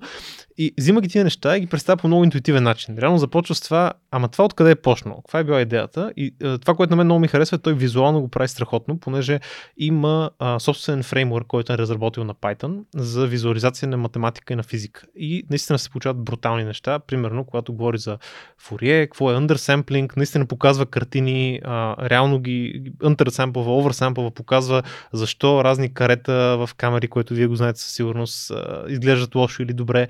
Всички тези неща ги показва в такъв интуитивен детайл, че ти без да знаеш халкабер от математика, разбира се какво става въпрос. Освен това, допълва с съответната математика, така че ако, нали, като мен, ако си живял много дълго време вече десетилетия с математика, то висша и адванс кататка, разбираш и можеш да си го сметнеш и да си го видиш, но дори да не го знаеш това нещо, разбираш концепцията. Така че той човек за мен така доста интересен инфлуенсър и това, което е интересното е, че покрай неговия фреймворк, той е изцяло отворен open source, започна всяко лято да прави Summer of Math Exposition, се нарича, в което той кани други хора да ползват неговия фреймворк, да обясняват неща и всяка година събират 100-200 такива канали, които стават доста известни и трупат милиони гледания на такъв тип математически неща, наистина обяснявайки ги по много тривиален начин, който, т.е. интуитивен начин, те не са тривиални, но ги свежда до начин, по който всеки да може да ги разбере, което за мен е основното нещо. Супер интересно. Това ми звучи много интересно. Баща ми, ти не знаеш, ама всъщност баща ми е професор, доктор на техническите науки, човек, физика и математика, това само през името на моя баща, и едно време страдах много, като трябваше да ми обяснява задачи, защото той обясняваш с... Не го ли разбираш? Ти да решаваш още задачи. Това е старата школа. Да, старата школа. Аз по принцип, когато правя неща, ми е много важно да разбирам защо ги правя. Какъв е смисъл от тях? Какво значат? Тоест, дори и в джуджитото сега, за какво го правя това движение? Нали? Какво ще ми донесе? То ще ти донесе да се предпазиш от какво си движение. Окей, сега разбирам защо трябва да го правя. Нали, и това е нещо, което винаги ми е липсало. Това е по-западната школа. Наистина източната школа обикновено започваш с цялата възможна теория. Влизаш в най-възможната дълбочина и стигаш до това да имаш целият апарат и после вече почваш да го прилагаш. Да, но те трябват 10%, които са всъщност тези 5 принципа, които създават 200 форми. Има си бонусите. В смисъл, има си някаква сила. Въпросът е, че наистина начина на работа в този тип научаване е много по-труден. В смисъл, много по-лесно да загубиш някой, освен ако не е страшно мотивиран, да мине през цялата тая фаза. Нали, примера много класическия е, в единия случай сякаш да те уча на изобразително изкуство, да ти преподавам всички възможни начини, всички възможни техники и така, но никога да не си рисува нито една картина. И вече накрая, след като 2 години само се учи от техники, да ти кажа, окей, почваме, рисуваме. В другия случай, когато се наложи да използваш техника, да я научиш, което наистина много повече помага на хората. Аз имам една такава шега, че особено за разни учебници и неща, обикновено можеш да почнеш с западната школа, нали, конкретно визирам разни теми. После може да минеш през източната, нали, като там има един 10-томник, Ландау, много известен. Но ако не си започнал от западната, най-вероятно източната ще ти е безмислена и просто ще те загуби още на второто изречение. Спомням си една книга на Дана Ариели, Predictably Rational на английски, предвидимо непредсказуеми или непредвидими. Той разказваше за разделянето на 2 групи хора в курс по фотография. Даже май имаше 3 групи хора.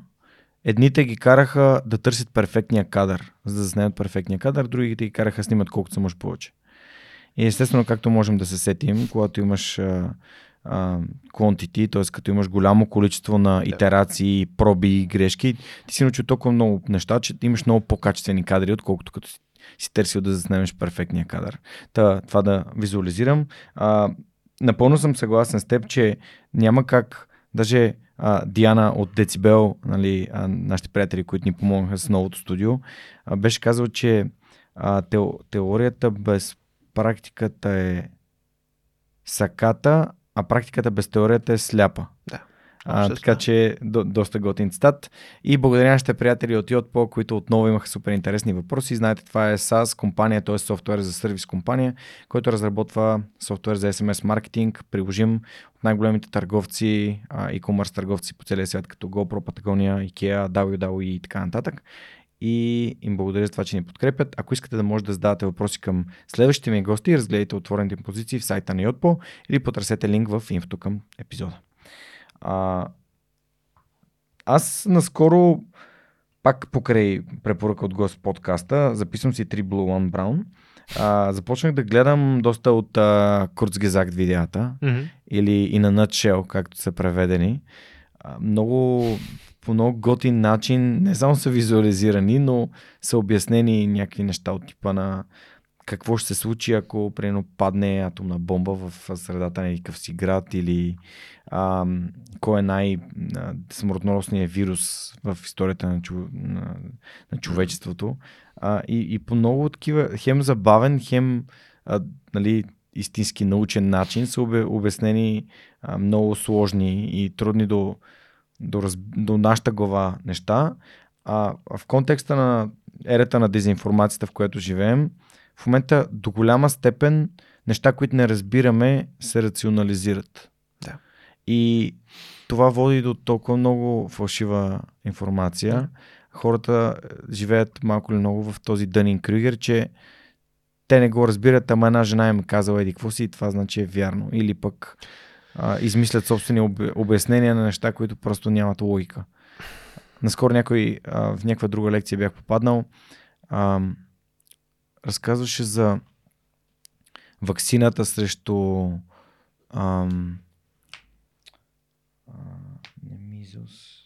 една от ваксините срещу шарка, че всъщност възможността, статистическата възможност за настъпване на смърт след такава ваксина е 1 към 1 милион. А възможността, ако се заразиш, да починеш 1 към 1000. Да. И това значи, че има... Не знам колко хора си дават сметка, че разлика от 1000 пъти е доста сериозен статистически аргумент да направиш нещо. Но това давам просто за пример. Мисля, че беше към... За една от шарките ставаше въпрос. Да, смолпокс или някакви от тия. Да, смолпокс, точно как беше смолпокс. Малка дребна шарка. Дребна трябва да е шарка. Да, имаше някакъв друг там. Но да. Това е класика, особено в науката. Аз неща, с които съм се сблъсквал, нали, наистина в от плоска земя до няма да говоря до какво, нали. Ти си виждал от сателитите ви, че не е плоска земя. Да, виждал съм. Разбира се, това е нещо, което не може да се спори с него, понеже нали, мнозинството от тия общества, като им кажеш, аз виждам от сателит, че не е плоска, и те казват, да, ама тя лещата ти е изкривена на сателита, или нали, имаш фишай леще, нещо такова, и затова си изглежда така. Нали? Разни подобни, смисъл. Няма аргументация, нали? Просто има някакъв тип хора, с които реално нямаш аргументация. Добре, нещо, което винаги съм искал да питам, може ли да ми обясниш, всъщност, като говорихме по-рано за това, че в орбитата летят много малки предмети, Луната не е малък предмет. И тя всъщност се движи около Земята, и то се движи с някаква сериозна скорост. Да. Но всъщност на небето не изглежда се движи бързо, като например сателитите на Илон Мъск, които доставят интернет. Тя пак се движи бързо, само че доста по-далече. Това, което се случва е, може би най-така приятната аналогия, която всеки може да си представи. Ако вземеш завой с голяма скорост, най-вероятно си забелязва, че колкото по-голяма е скоростта, с която взимаш завоя, примерно десен завой, толкова по-бързо, толкова по-яко те бута нещо наляво. Да. В смисъл, тая центробежна сила от скоростта зависи, и то зависи на втора степен от скоростта. Тоест, ако се движиш двойно по-бързо, 4 пъти повече те бута наляво и така нататък. Всъщност, орбиталната скорост се определя именно от този тип скорост. Когато си в орбита около Земята, ако просто сложиш един обект там, просто изстрелвам някакъв спътник и просто го слагам там с скорост 0 спрямо повърхността на Земята, той просто си падне обратно. Просто. Да, просто ще падне. Гравитацията намалява. Има разни хора, които казват, няма гравитация в космоса. Не е вярно това. Тя намалява с разстоянието, обаче намалява бавно. Намалява пак така с втора степен. Тоест двойно по-далече е 4 пъти по-слаба като сила. Но дори в пример, нали, за ниската орбита, където са наши сателити, ускорението на гравитацията е може би с около 3% по-малко, отколкото тук. Тоест, както тук падаш, ако кача там без никаква скорост, просто ще паднеш. И всъщност начинът, по който се запазват обектите в орбита, е като им дадеш скорост. И затова трябва да е толкова голяма тази скорост, понеже трябва да превъзмогнеш точно тази притегляне голямо. Реално ти постоянно завиваш. Пускайки сателит в орбита и давайки му скорост, която винаги е хоризонтална, т.е. тя не е нагоре, тя е настрани, затова ракетите се завиват винаги. Давайки му хоризонтална скорост, този сателит почва да пада, обаче падайки по завоя си, той буквално завива и центробежната сила го бута навън. По същия начин, по който колата, като завиваш надясно, те бута наляво. Така че реално сателита през цялото време пада, просто центробежната сила го бута навън, гравитацията го бута навътре, двете са в баланс, ако си го изтерял с правилната скорост. Ако по-бързо се движи, ще избяга, ако по-бавно се движи, ще падне, ако е в правилната скорост, всичко е наред. И всъщност, колкото по-далече отиваш, понеже гравитацията лека по лека отслабва, скоростта, която ти трябва, също намалява. И това намаляване горе-долу, ако отидеш 4 пъти по-далече, горе-долу 2 пъти по-малка скорост. И трябва... Луната е доста по-далече. Луната е на 380 хиляди километра, докато на Елон Мъск сателитите са на около 800 км. Така че тя е едни 1000 пъти по-далече. Така че заради това, горе-долу 1000 пъти по-далече. Да. Заради тия 1000 пъти по-далече, реално тя се движи около 10-80 пъти по-бавно от тия сателити, но все пак е много. Все пак се движи с почти километър и половина в секунда, нещо такова се пада. Обаче тя обикаля огромно пространство. Само за да си представиш колко голямо пространство обикаля, от Земята до Луната на светлината и отнема повече от секунда. Нали, тя се движи с 30 хиляди км в секунда.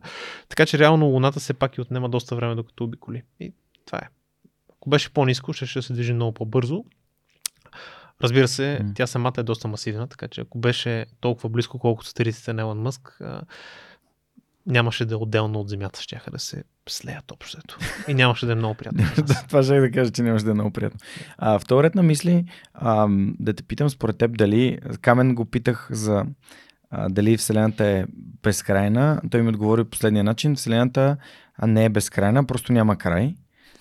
Беше много интересен отговор. След това четох кратка на... Стивен Хокинг. Кратка история на времето. Кратка история на времето, точно така. И разбрах точно какво се е имало предвид по това, тъй като тя е ever-expanding, т.е. непрекъснато разрастваща се Вселената. И второто нещо, което го питахме, беше дали според него има друг живот в Вселената. Ти какво мислиш? Ще почна отзад напред. Със сигурност има друг живот в Вселената, според мен. Нямам доказателство директно, имам множество индиректни такива. Факта, че на астероидите, които сме изследвали в Слънчевата система, откриваме аминокиселини. Всъщност сме открили 3 от 4-те, които правят ДНК-то. От 4-те аденин, цитозин, гуанин, тимин. От тия 4, 3 сме открили на астероиди. Луни в Слънчевата система, например Европа, която е луна на Юпитер, имаме открити също аминокиселини. Реално всички елементи за живота ги намираме навсякъде в Слънчевата система. Това говори, че най-вероятно във всички слънчеви системи са доста abundant, доста ги има. Изобилни. Да, изобилни. Да, благодаря. Та, за мен шанса само веднъж да са се подредили тия елементи, по правилния начин, че да образуват живот, е почти неглижаво, почти пренебрежим. Защото само като пример в нашата галактика, в нашото островче в Вселената има около 200 милиона звезди, което е 200 милиарда, което е горе-долу броя на неврони, които имаш в мозъка. Тоест, в нашата галактика има горе-долу толкова толкова звезди, колкото има отделни неврални клетки в човешкия мозък. Това е като размера си представи човек. А отделно в цялата Вселена има горе-долу по още толкова галактики. Тоест, всяка една от тях средно да кажем, че има подобен тип брой звезди. Просто, защото става толкова невъобразимо голямо, че шанса само пък при нас да се случи и толкова да сме специални на фона, че тези химични съединения ги виждаме навсякъде, дори вече през от различни звезди, гледайки спектъра на планети около тях с най-новите технологии, които можем. Виждаме кислород, виждаме различни други образуващи на живота. Не може да видим аминокиселина от това разстояние в спектъра, но факта, че виждаме всичките тези маркери, за мен почти със сигурност показват, че и пак има статистиката, живот. Нали? Имаш 200 милиарда звезди, което значи, че има, това значи слънчеви системи от поне в някакви планети, които някои от тях са в близост, която е идентична, което значи може да имат атмосфера, което значи и така нататък. Така че аз също вярвам, че въпросът става доста така труден, когато всичко това трябва да се отчете. Има едно много известно равнение на Дрейк, се казва, който той Дрейк преди 2 години някъде умря. За жалост, почина човека. Той е доста известен физик, който е междуто на Файман ученик, ако не се лъжа. Той пише едно такова уравнение, каква е вероятност за живот, като в него учат всички тия фактори. Нали? Вероятността да имаш звезда, която въобще може да поддържа планети, въобще вероятността да се образуват планети около нея, понеже някои звезди умират твърде бързо и просто няма как да се появи планета около тях. След това вероятността тази планета изобщо да поддържа живот, вероятността да се появи живот, защото само да поддържа пак не е достатъчно и така нататък. И всички тези неща, като ги четеш като множители, той, зависимо от това колко си оптимист или песимист, докарва, че в нашата галактика, нали, броят цивилизация е между 1 и 2000. Като има един множител там в уравнението, който е и времето, средното време за съществуване на интелигентен живот, защото това тук е много важен момент. Ние реално първите ни радиосигнали в космоса, които въобще могат да бъдат засечени от някой, че ни има, са в последните 100 години. Първите въобще следи за интелигентност на Земята са от преди около 1500 години. Когато римляните изгарят много големи количества гори по време на, мисля, че беше някаква обсада или атака над тогавашна Британия. Всъщност това е първото нещо, което ако извънземен ни гледаше с телескоп, ще да види изведнъж много голям пик на въглеродния диоксид, който само единствено някакво огромно изгаряне или индустриализация може да доведе. Дори само с това, ако погледнем 1500 години, дори ако това приемем, че може да се види като знак за живот, Това означава, че нашия сигнал, първият ни сигнал за живот, който е това изгаряне на горите, все още не е стигнал дори 1/10 от диаметъра на галактиката. Галактиката ни е 50 000 светлини години. Стигнал е само 1500. Така че, реално, дори може да се окаже, че ако на другия край на галактиката в момента има цивилизация, може да се окаже, че тя ще разбере, че ние сме цивилизовани след още 10 000 години, до тогава ние може вече да ни няма. Така че, дори този фактор, нали, зависимо колко си оптимист или песимист, някои песимистични хора казват, че всяка цивилизация след някакъв момент ще се самоунищожи и просто никога не може да се вират две цивилизации, защото по-бързо умират, отколкото имат време да се вират. Но пък оптимистичният сценарий казва 2000, което пък е много интересно. Това е само за нашата галактика, така че, нали, според мен, където и да сме по средата, поне за една знаем. Шансът да пък е точно една е почти пренебрежим и това е само за нашата галактика. Да, много интересно. И това е нещо, което за мен винаги е било интересно и подклаждало моето любопитство, как науката има толкова добре и доказано, и използвайки данни, и всъщност абсолютно използвайки знанията, които са натрупани вследствие на много итерации, както си говорихме, може да обясни нещо толкова сложно, като има ли живот в Вселената. И в този случай, разбира се, не ме приеме погрешно за всички тия естимати. Факт, че са между 1 и 2000, да, което е грешка, няма да казвам колко процента. Този факт се дължи именно на това, че почти нямаме данни по тая тема, но дори с, нали, консервативни, оптимистични, песимистични варианти, просто шанса да е точно едно на практика клони към 0. Добре, преди малко каза, че всъщност следиш готини канали, готини инфлуенсъри, така да се каже. Има ли подкасти, които следиш? Подкасти преди време... Да, всъщност в момента не седа подкасти почти изцяло. На Рацио подкаст доста съм слушал, твои подкасти, определени епизоди съм слушал.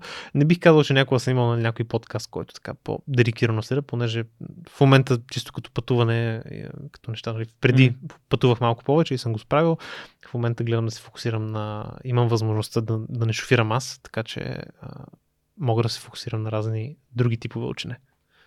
Супер, благодаря ти. Питам те, защото другите наши партньори са нашите приятели от Hacksoft, които имат собствен подкаст, който се казва Hackcast, и в него на английски език разказва техния опит с създаване на една IT компания, и бих се радвал, ако се интересувате от създаване на IT компания, да ги намерите в YouTube или в Spotify, да ги слушате и съответно да си съберете знания от такива готини хора като Hack, които са наши приятели от много-много време, и Радо Георгиев и Вайл Бачваров са ми гостували в подкаста и са разказали техните истории, свързани с създаването на тази организация, което, между другото, Python е един от много важните езици за програмиране при тях. Дори имат курс в Хак България, имат такъв курс Python 101, и си спомням, че преди малко ти каза, че така визуализация през Python е направил човека от 3Blue1Brown. Аз наскоро използвах Python, за да използвам WhisperX, за да транскрибирам епизодите, един голям езиков модел,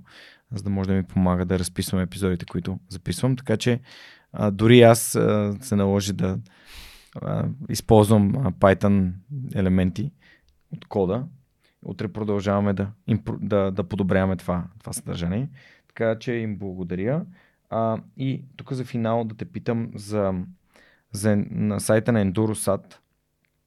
Каква е неговата роля и каква е ролята на сайта на космически предизвикателства? Защо е важно организациите, образователни или бизнес, да имат такъв тип дигитално представяне според теб? Чисто за сайта на EnduroSat, той ни е един от основните начини, по които се представяме така или иначе пред клиенти. Той си е онлайн магазин, нека така да го кажем. Всъщност това беше при нас една от големите иновации, че в самото начало в нашия сектор много често, за да получиш цена, за да получиш технически характеристики, трябва да подпишеш NDA, трябва да подпишеш 1000 документа, нали, така нататък, да минеш през голям процес. В нашия случай ние още от 2015 всички цени са публични на сайта, модулите и техните характеристики, нали, още от хардуерни компоненти, сега и целите сателити. Всичко е качено на сайта, така че голяма част от нашите клиенти ни намират през сайта, и сме имали така доста интересни случаи, в които клиент от щатите, който един от техните инженери всъщност е българин, който търси различни компоненти, модули, намерил ни, купува нещо, при което вижда случайно на картата, на адреса, вижда България. И звъни и пита, а вие сериозно ли сте в България? Вие някакъв аутсорс ли сте нещо на някаква американска компания? Склад. Да, склад ли нещо сте? Не, тук е R&D-то и това. И човек се втрещява такъв и си идва, нали, да ни види тия истински ли са. Така че имали сме такива случаи, които, нали, хора буквално намират от сайта. Мисля, че в днешно време, специално за образователната програма, това също е начин основния, по който се разпространяваме. Както споменах, Spaceport, образователният ни курс, той е изцяло онлайн. Всички тези лекции, които сме събрали вече над 150 часа от водещи експерти от цял свят, са достъпни по този начин онлайн. И според мен това е абсолютно задължително в днешно време. Каквото и да правите общото, е задължително да имате някакъв начин, по който да представите дейността, да покажете, особено в днешно време, комерциализация, ако искате да имате извън, нали, локалния ви град, дори в същата държава, просто това е, може би, най-ефективният начин, който може да се гледа. Супер, благодаря ти. Този въпрос е от нашите приятели от SuperHosting.bg, които ни подкрепят вече над 5 години и в момента празнуват през октомври своя 18-ти рожден ден. Подаряват .com домейн, .com домейн, как е домейн на български, шегувам се, разбира се, за 18 лева, така че разгледайте, може вашето име. Nenov.com е заето, иначе до сега да съм си го купил. Благодаря за това, че ни подкрепят. Те подкрепят и живите ни събития.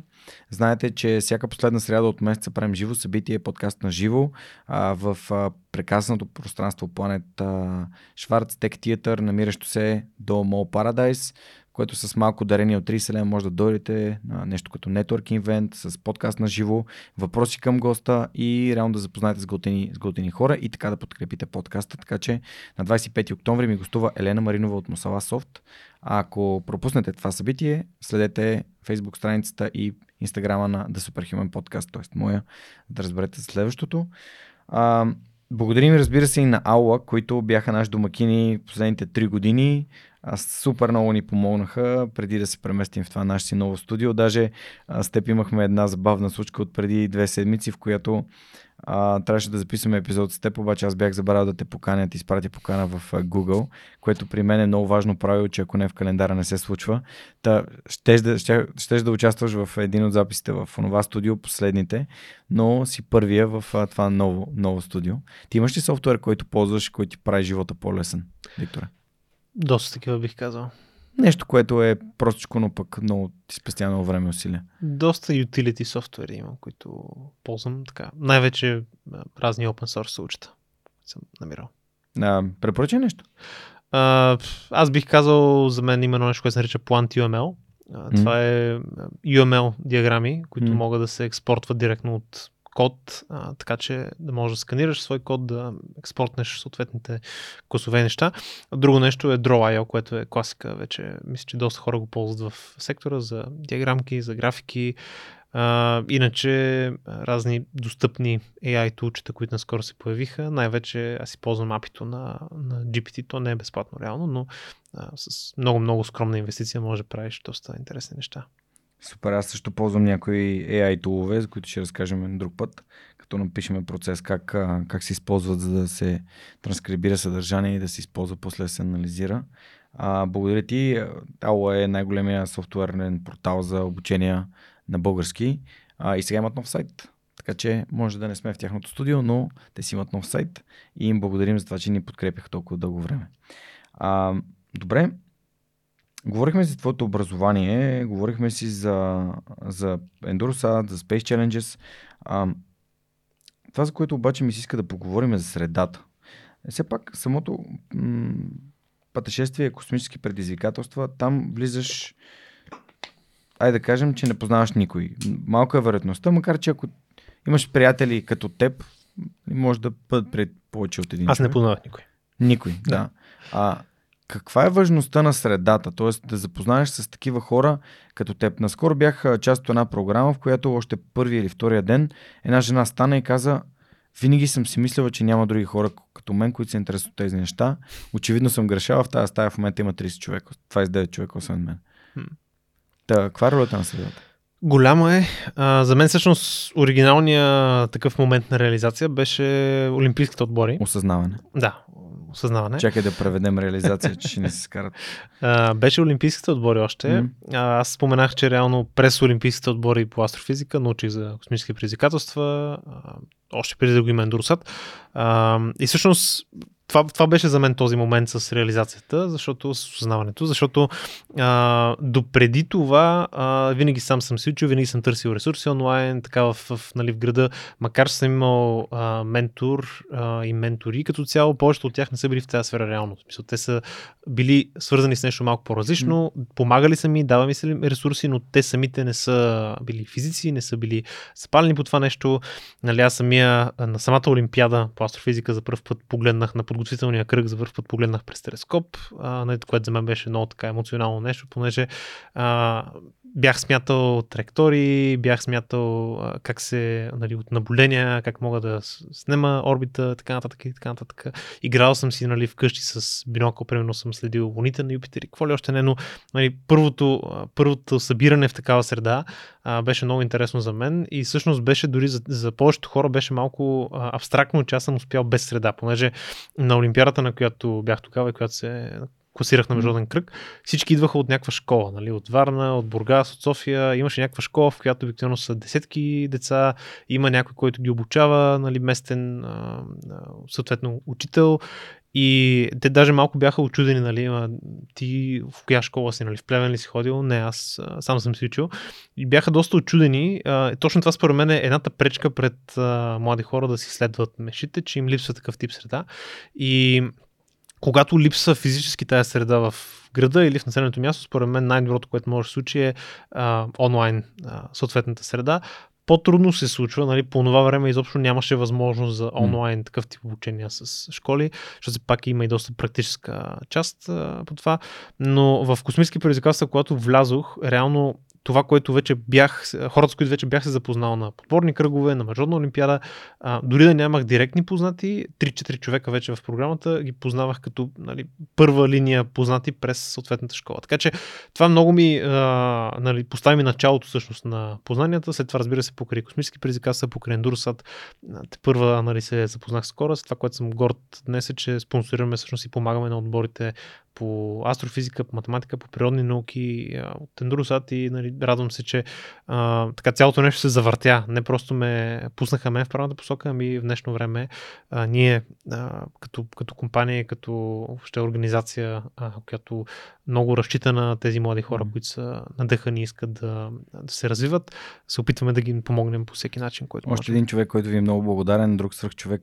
Татяна Иванова, тя ми гостува в подкаста наскоро, разказа нейната си история към нейната си мечта, тя да бъде космическо момиче, като астронавт или по друг начин. В момента, нали, тя се учи в Ембри Ридъл. Много интересна история за един човек такъв като тебе, който се бори за мечтите си. Нали, няма ти знам въпрос дали някой си представя, че бъдеш част от българска космическа компания. Но какво е успеха за теб? Сега си на такова ниво технически директор. Стигнал си до...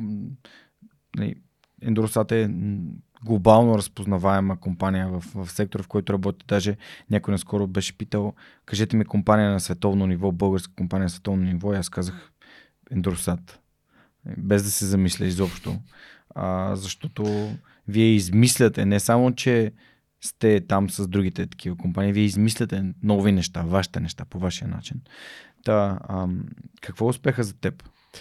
За мен успеха е да може да доставим този тип образование и възможност на по-голям брой хора. Всъщност за мен успех ще е всяка изминала година да имаме все повече хора, които завършват съответната ни програма, която искаме да развиваме. Те първо да става все по-добра и реално поглеждайки я до година, по-до година и така нататък следващите години, да виждам, че на хората, че започват от по-високо равнище, понеже това за мен е голямата разлика. Когато, нали, аз съм започвал, когато Райчо Райчо започва, реално той пък съвсем не е имал достъп до този тип програма. Аз вече имах някаква форма на тая програма 2014. В днешно време даваме много повече възможност на хората, които участват, и целта ми е да можем и на повече хора от една страна, но и по-качествено на всеки един човек, който се включи. Така че следващото поколение развити кадри в този сектор в България да могат да си правят техните компании. За мен мечтата ми всъщност в момента е да стигнем етап, на който можем да докараме ние да се съревноваваме срещу нашите ученици. В смисъл, те да имат компании, които да са по-иновативни, по-добри, нали, буквално както и Райчо така се изразява понякога, да един ден да ни кажат, абе вие това, което правите вече е безмислено и остаряло, ние сега ще ви покажем как се прави. И това, между другото, наистина като съм се срещал с разни хора, които са завършили 2017, 2018, нали, първите години, в които аз съм вече бил ментор в програмата, има хора, които тогава са завършили, ходили са в чужбина, върнали се. Сега наскоро има една компания, която беше основана преди няколко месеца, на която примерно се запознах с техен инженер, който се учил 5 години в Англия, върнал се, бил е в нашата програма преди това. В момента разработва в малко по-различен сектор, но пак свързан много високотехнологичен. Разработва невероятни приложения на световен мащаб. И той човек просто като го видя така случайно на улицата и ми разкаже къде е, докъде, нали, посмем се малко за това, какво е било 2017, сега къде сме.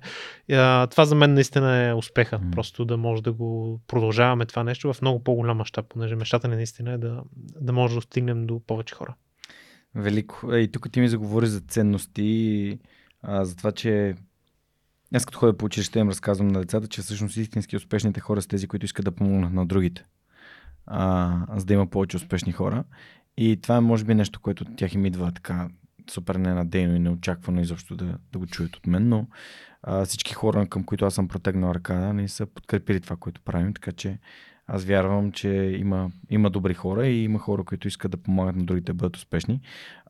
Ти замислял ли си за ценностите, които имаш? Нали? Освен тази ценност, която имаш към развитие и заобщо да научаваш нови неща и да развиваш себе си като интелектуален и научен потенциал и технически, и това да имаш принос към останалите, защото всички образователни инициативи те са свързани с това, да помагаш на другите. Как си изследвал твоите ценности? Как си стигал до тях? Аз на доста хора съм казвал, че съм егоист от гледна точка на това, че особено в по-ранната ми фаза на живота исках просто да науча максимално. В смисъл да науча колкото се може повече. Всъщност за мен това е основната ценност. Наистина много съм любопитен. В смисъл, това е нещо, което ме е хвърляло в тая сфера. Това е нещо, което ме е подтикнало в началото. Може би причината да сменя фокуса по този начин последните години е, че в един момент стигнах до етап, до който това, което вече ми е любопитно, това, което вече искам да знам, за момента никой не го знае. Сам ако тръгна да се опитвам да го откривам, в момента нямам ресурсите, нямам възможността. И дори, особено за фундаменталната физика, в световен мащаб няма лесен и достъпен ресурс да се случи това нещо, което означава, че трябва да изградим нова инфраструктура, да изградим ново поколение здраво мислещи и до някъде различно мислещи учени. И всъщност следствието ми да отивам към посока космическа инфраструктура, образование и всичко това, макар да не е основното нещо, по което съм се занимавал, теоретична физика, то е до някаква степен помощния камък, защото не смятам, че мога сам да го направя и смятам, че единствен начин да го направим е с достатъчно много хора в тази сфера. Но до някаква степен си оставям егоист, защото просто не смятам за себе си поне, че го правя от някаква висока морална висок морален стълб или каквото и да било. Смятам, че го правя, защото наистина искам да разбера отговорите на определени въпроси. Искам да има повече хора, които се интересуват от тях, за да може да ги развием и наистина да стигнем до нещо смислено в тях, и начинът, по който смятам, че това ще се случи, е помагайки на съответните хора да открият призванието си, помагайки да развием съответните технологии. И това дали се случва в България или в чужбина, то така не се случва и в чужбина, но смятам, че тук имаме доста уникална среда да го направим в момента. Най-вече защото не сме обременени от определен тип догми в тези сектори. Това, което нас реално ни накара да стигнем толкова напред, е, че нямахме 1000 агенции, които да ни казват как ще се случат перфектните неща, и имали сме случаи, в които дори агенция, с която говорим, с която, Европейска космическа агенция, с която сме имали някакви ранни дискусии за проекти, казва ни, вие не сте готови това да го направите, ще ви отнеме поне 5 години или 3 години, докато те ни вършат отговор, че ние не сме готови, ние вече сме го направили. Нали? Е, такива случаи сме имали, в които просто виждайки го това нещо, до някъде се ставаш благодарен, че още от ден едно си бил на пазара, направил си продукт, започнал си да го продаваш и да работиш с него, а не си чакал, нали, на това някой да ти направи перфектната среда и перфектния стартъп environment. Връща сме в разговора ми с Райчо, когато той каза, че трябва да си малко неук, малко глупав, такъв наивен, за да успееш, защото ако знаеш много неща, би се отказал. Да, абсолютно. Не, примерът е и с... примерът дори е много явен и с SpaceX, също нещо. Всъщност, ако погледнеш последните 30 години, всички доказват и предоказват защо преизползваеми ракети са безмислени, няма да станат никога. Докато той не ги прави. Нали? Също е с Starship. Нали? До ден днешен има страшно много скептицизъм, това няма как да го бъде, този изплискал тотално и така нататък. То с нас беше същото. До ден днешен с нас е същото, особено като почнем някой нов проект, който така изглежда в началото. Yeah. Включително и вътрешно в компанията. Това сме гледали много пъти, в които умни инженери, които просто веднага в момента, в който им кажеш някаква идея, за тяхната логика е, че утре сутринта това трябва да имаме решение за него, ние го нямаме. Те се паникьосват, нали? За тях това става някаква абстракция, този е луд, той не разбира. И просто трябва да имаш правилния тип хора, които не ги е страх да има някаква неопределеност при тях, които не ги е страх, нали, да отират отвъд нещо, което знам как се прави, понеже иначе просто копираш и не правиш нищо ново. Много е готино как се замислите за психологията, която е толкова дълбоко свързана с способността на хората да успяват. И че всъщност тя пречи. Може да помага, може да пречи, къде е баланса, така че да бъде градивно. Тоест да кажеш, добре, ние сега не знаем, но по какъв начин това би могло да се случи. То ни връща всъщност на темата и с още от училище как се видят нещата. Нали? Ако не си видял нещо, ти смяташ, че то е невъзможно. Ако не си видял някой да го прави, нали? В този случай знаеш, че може, но знаеш, че може от някой си невероятен човек, който не е от твоя град и който е започнал с гениален старт на живота си. Смяташ, че за теб е невъзможно. В този случай просто смяташ, че изобщо е невъзможно, защото никой не го направи до момента. И вторият на мисли, има ли неща, които сте били, би определил като грешки, какво си научи от тях, най-големите предизвикателства, които си имал, също някакви трудни моменти, в които да споделиш нещо, което си научил? Много. Ако трябва тая тема да говорим, то си е отделен подкаст. Ти да не си CTO на EnduroSat. Да. Може би така най-големите неща. Чисто понеже за мен големите предизвикателства бяха винаги свързани с така не толкова техническата страна, колкото страната, която е повече менеджериал, но и страната с управляване на хора, да, работа с хора. Аз класически се смятах за голям интроверт. В смисъл, докато започнах реално да водя някакви екипи и да ръководя, си смятах, че, нали, даже ми беше много чудващо. Има една смешна история с Райчо, как когато всъщност ме направи мишън менеджер там на съответната мисия, беше много смешно, защото той идва при мен и ми казва, нали, беше говорил с там лида на софтуерния екип, идва при мен и ми казва, говорих с там съответния лид и му казах, ти си мишън менеджер, ти решаваш. При който аз разбирам, че той е говорил с него и съответния лид е мишън менеджер и той решава. Обаче Райчо има предвид, че аз съм мишън менеджер и аз решавам. Виждаш двусмислието на това. Той идва ми казва, говорих там с Георги, който иде, и му казах, ти си лид, ти решаваш. При което аз съм супер, нали? Той човека ще се справи, той знае нещата и след няколко минути той ми пише, я ми кажи сега тук какво да правим.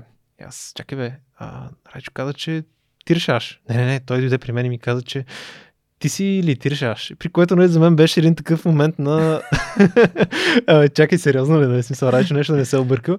И смисъл, този момент за мен беше много такъв изненадващ, просто защото не се виждах като човек, който такова нещо би трябвало да прави. До голяма степен изобщо не исках нещо подобно да правя, но просто видях, имах една реализация, че няма кой да го направи в момента. Смятам, че мога да го направя по някакъв горе-долу адекватен начин и положих колкото мога усилия и взе, че се получи. До каквато степен можеше да се получи. Разбира се, много грешки, много моменти, в които, нали, съм си мислял, това не е за мен. Но с всяко следващо нещо, което горе-долу се получаваше или се получаваше поне по-добре от предишното. В смисъл, ти няма как да стане идеално първия път. Просто научавах, че всъщност явно това нещо работи окей за мен. Като най-голямата грешка, която съм правил, може би е това да си мисля, че много силен и добър технически човек ще е добър лид, ще е добър ръководител на хора, което ни е коствало много време, много усилия, много недоволни хора, които нали, и от самия човек, и от други хора. Просто това е нещо, което се научих, ако някой не... Ако това не му е нещото, ако виждаш, че не се получава. Да, в смисъл, има хора, които просто те самите не го осъзнават, че са добри в това, но има хора, които просто не искат и по никакъв начин не искат дори да опитат. И ако е такъв случай, е просто много рано трябва това да се хване и да просто той човек да му се остави възможността да се реализира. Това е може би грешка, която много компании в Deep Tech правят, когато не позволяват на старшите си хора да се развиват извън лидерство. Има един момент, в който аз съм срещал много хора, които смятат: сега тук съм стигнал някакво ниво, ако искам да имам следващото ниво, ако искам да съм на по-висока позиция, да имам по-добро възнаграждение, трябва да съм менеджер. И това е много грешно, понеже има хора, които просто не искат да са менеджери, които просто искат да си работят по нещата и са много синьор, много знаещи, много можещи, нали, имат опит десетки години и които ако ги пратиш да станат people хора, ти просто губиш един страхотен кадър и не печелиш нищо, защото те като менеджери ги няма и не искат да са там. И това беше една така голяма реализация, която в ранните фази на компанията сме се учили. В днешно време причината да изградим EnduroSat по начин, по който е именно тази. При нас развитието може да е в двете посоки. И смятам, че това е много важно. Това е, да, готино прозрение. То според мен е доста адекватно и за IT компаниите. Не всеки, който има добри технически познания, е подходящ за лидер. Както и не най-добрия на терена, понякога в футболния отбор не е капитана на отбора. Да. Така че... Това е така да кажем, сериозно нещо, иначе от към всички възможни, както Райчо обича да казва, имахме един разговор с инвеститори, които питаха, ние защо да се доверим, как да... Откъде да знаем, че се справите добре, той каза, и аз всички грешки, които са възможни, вече съм ги направил, така че, от тук на там няма какво да греша. Така че това е, общото с стартъпите. Да, вече не сте съвсем стартъп. Не, ние вече сме доста в скейла процеса, но да, това, което по-скоро искам да кажа, първите 4-5 години, мисля, че наистина сме... До ден днешен си ги правим, разбира се, но на този мащаб вече сме, определено сме в скейлъп етапа, доста по-различни са нещата, доста повече процеси сме вкарали, съвсем различни начина на мислене вече в компанията, което е нормално, но определено начина, по който сме го постигнали е с доста грешки, но най-важното смятам във всякакъв такъв тип компания е, ако правиш някакъв продукт, този продукт в крайна сметка да наистина са доволни от него клиентите и да имаш клиента в центъра на поразделението. Като си заговорихме за продукти, най-трудният продукт, който съм започвал да развивам сега, Катерина, ти имаш ли някои така прозрение, някакъв съвет, който би дал на млади татковци? Нещо, което работи за теб, по-скоро споделено, отколкото мъдрост и философия. Това, което аз мога да кажа, е, че когато се прибера вкъщи, това е нещо, което съм забелязал на последните няколко месеца. Преди имах така нагласата, че като се прибера вкъщи, ще довърша нещо, ще видя нещо. До някаква степен и вкъщи много повече съм си носил работата. Сега се опитвам, накараме бащинството да алокира много повече задачи. Неща, които винаги съм си знаел, това е хубаво някой друг да го прави, но някакси не е било приоритет, понеже не ме е бъркало да си отделя още малко време. Много ми ускори нуждата да го направя и това е за хора, които не могат да локират, за хора, които имат проблем да отдават отговорности и които не могат да казват не. За мен това поне беше такъв бърз урок, когато просто нямаш време за нещо, нямаш. За мен е много полезно и доста така ми помага психологически, бих казал, просто прибирайки се да се поиграе с детето, да помисля въобще върху нейната перспектива, да може да ме види, да се запознае с мен. Понеже това са години, които много хора виждам, които едва ли не смятат, чувал съм някой такова изказване, бе, то под 3 години няма значение, защото не го помни детето, което според мен не е така. Нали? Доста изследване има по тази тематика и според мен е много важно от много ранна възраст наистина да има, връзка. Да има връзка и да има работа заедно, ще да кажа involvement. Да. Всъщност те децата искат внимание, не искат друго. Да, именно. Искат внимание. Та според мен това, което бих казал е, децата си показват какво и кога искат. Дори да не могат да говорят, мисля, че сравнително лесно се разбира какво се очаква и просто трябва да го усетиш реално баланса. Но задължително за мен това пак е едно от нещата, които са маратон, нали, смисъл, същото като с компанията. Смисъл, развиваш нещо, искаш да създадеш нещо смислено, дали е бизнес продукт или човек, което е още по-отговорно, просто се изисква по постоянство и времето. Няма как. Ние като ултимативните ментори на децата, като техни родители, все пак се сещам да те питам дали имаш или дали си използвал такъв тип менторство, като си се развивал, понеже това, което Райчо сподели, че ти е казал за тренировките, звучи си като, нали, като менторство. Като... Да. Абе, я пробвай това, нали, мен ми помага, както и това учител в Червен бряг. Абе, я пробвай да реши тази задача. Търсил ли си съзнателно? Менторство сега е доста популярно и Алекс Граматиков от Mentor Денг ми е гостувал. Нали, Able Mentor също е така ученическа програма за менторство. В Ти Иноватор пък са, нали, учат се на предприемачество децата и аз съм адски впечатлен от проектите, които виждам на края на годината.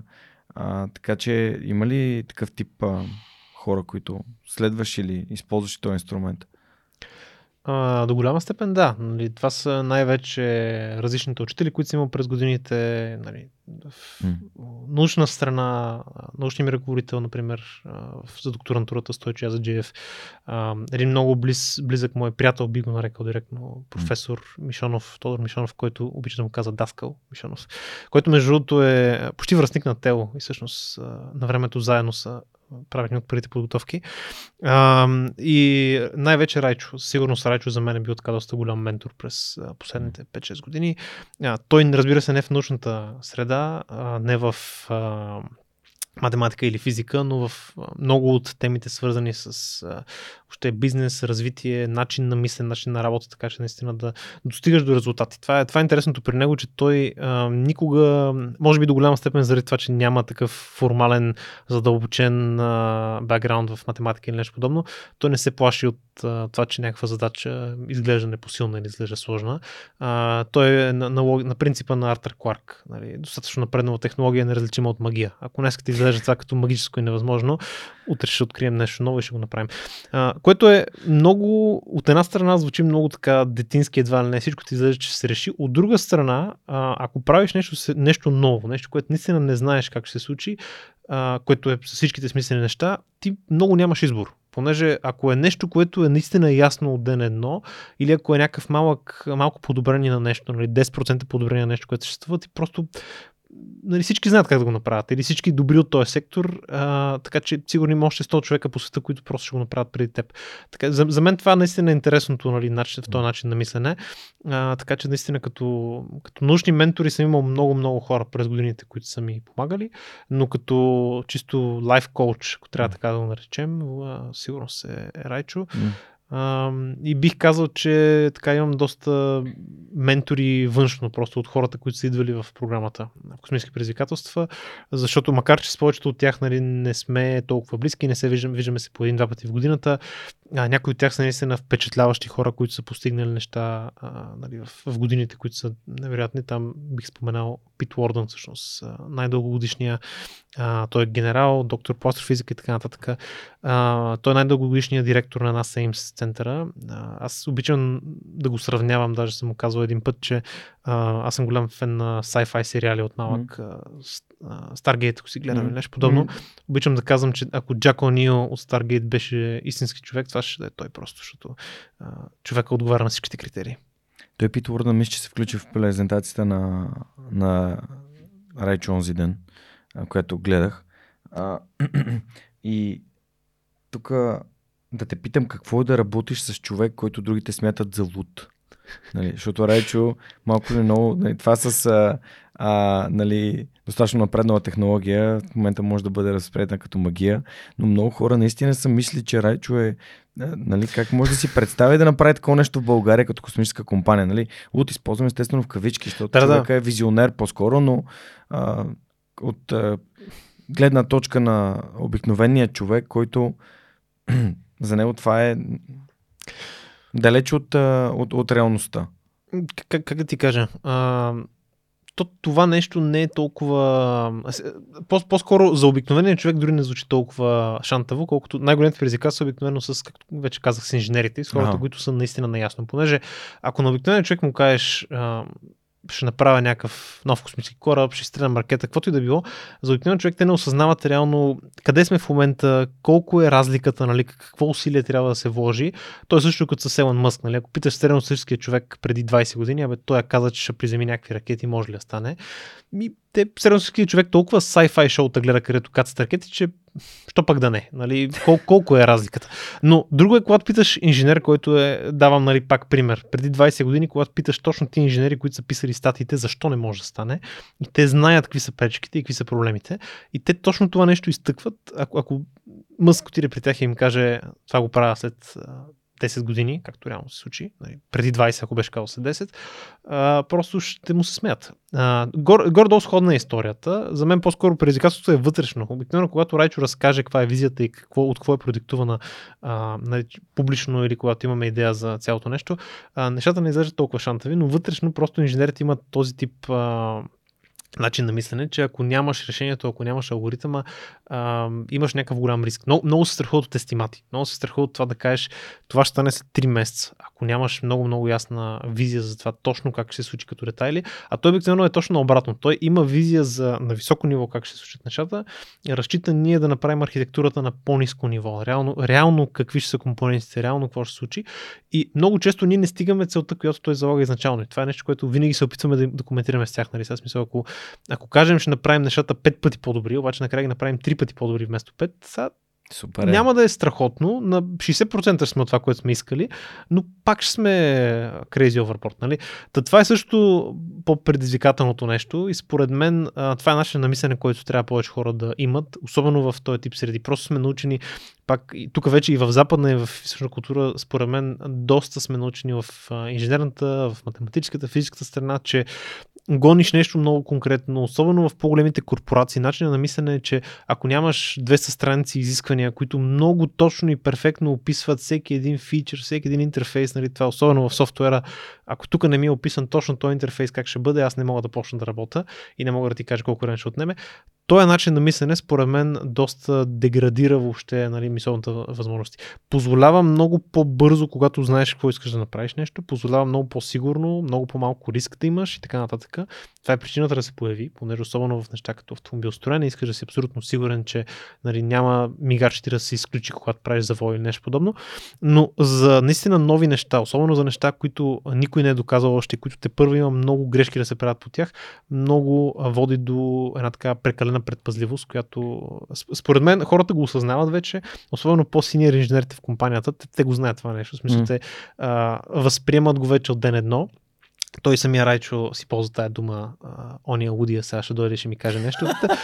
Него не го притеснява това. Стига нещата да се случват на половина от това, което той залага, от това, което ние си залагаме. Стига тая половина да е много над това, което съществува, пак сме хепи. Така че това е. Има ли други хора, които би искал да чуеш свръх човека, които познаваш, с които общуваш, с които според теб си заслужава да говоря?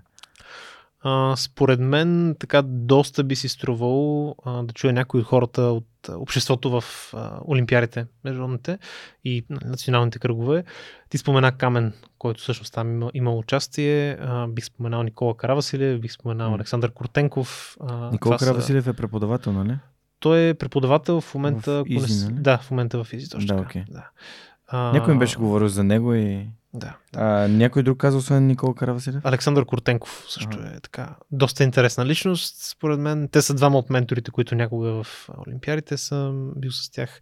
И двамата идват от школи и ТЕО и всякакви други. Така че има доста какво разказвам. Страхотни препоръки, благодаря ти. По принцип, когато Камен ми гостува, той разказа за школата на Кокотанекови, в която той е ходил, като е бил дете.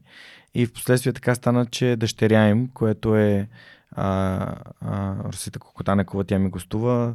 На нея има кръста на астероид. Тя също, нали, се занимава с наука, с астрофизика. И така някак си попаднах покрай Рада Бонева основно, която беше координатор на националния отбор по природни науки. Mm-hmm. И там няколко човека бях поканил в подкаста. Имам, харесал съм си още, естествено. Поканих и Петър Жотев, който сега влезе в Тринити коледж в Кембридж да учи биология. Първия златен медал по биология, мисля, който имаме. Теди Малчев, който пък е приет в Харвард. Сина на моят приятел Георги Малчев, който пък е в национален отбор по лингвистика. И такива, смятам, че тия млади хора имат огромен потенциал и вярвам, че бъдещето е светло, като знам за тях, така че благодаря ти. С национален отбор по природни науки имаме такива оговорки за да каня от време на време готини хора, които да показват на ни образование на световно ниво, което те се готвят тук и постигат страхотни резултати. Добре, записвам си ги тези хора, които ми ги препоръча.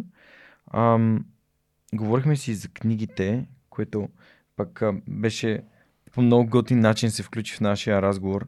Аз самия в момента се опитвам да разнообразявам основно с книги. Sci-fi, както ти казах, ми е тема.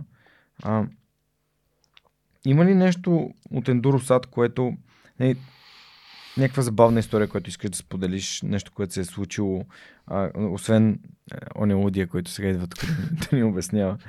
Нещо, което ти идва, но свързано забавна с книги или... И свързано с компанията и или пък с някой, който идва на интервю при вас и... Няма да коментирам по интервюсата. Някой да не се припознае, да се обиди.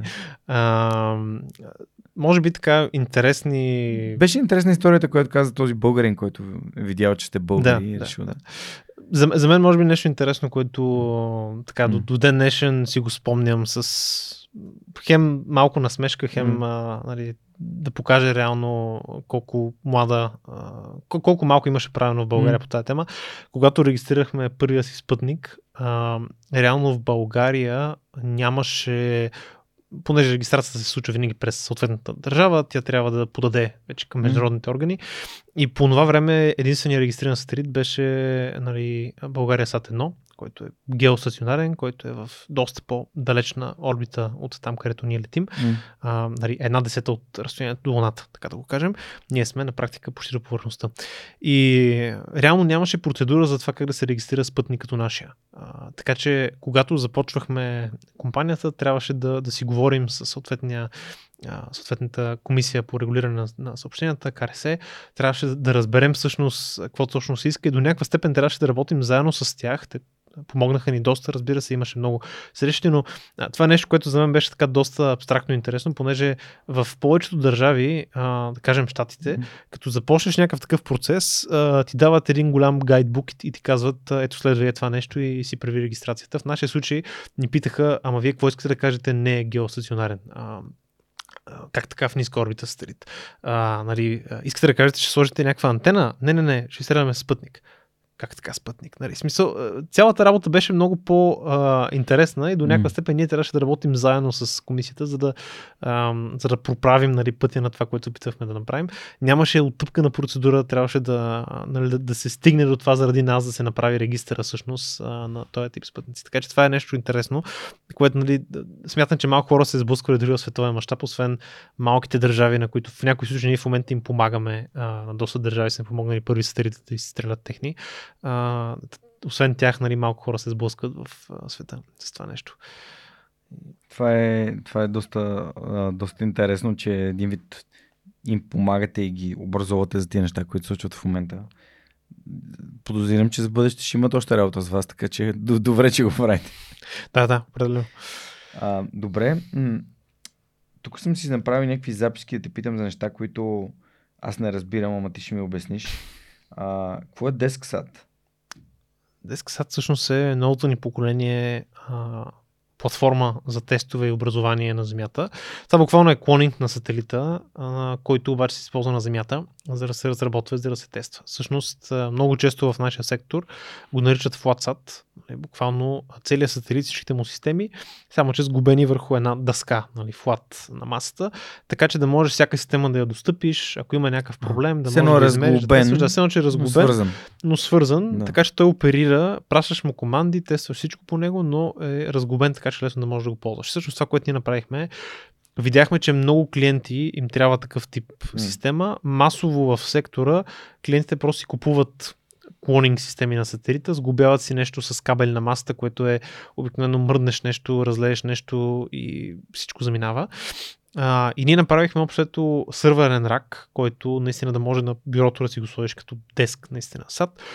Всичките интерфейси и всички връзки са ти достъпни, така че да си тестваш с полезен товар, да си тестваш комуникация, радио, какво друго си трябва, но когато вече изстреляш сателита, да можеш да го вкараш в един сървърен рак и да си имаш целият сателит негов клонинг на Земята за пълни тестове, когато се налага. Просто сектор е такъв, че ако направиш нещо на сателита, което не трябва, и ако го докараш до състояние, в което да не отговаря, няма кой да го рестартира горе, така че трябва да си абсолютно сигурен и винаги да тестваш всичко, което правиш на сателита и на Земята. Ще ми разкажеш ли за тази ИКТ инвестиция? Какво представлява? Ами това всъщност е последния ни рунд, който затворихме, много отвъд това, че представлява за нас възможността да развием допълнително компанията. Не мога да кажа като цяло до момента, основно за това са всичките ни инвестиции. От вече 5 години насам всичко, което имаме като инвестиция, го влагаме изцяло в и всичко, което печелим на годишна база, понеже сме печеливша компания от гледна точка на печалби.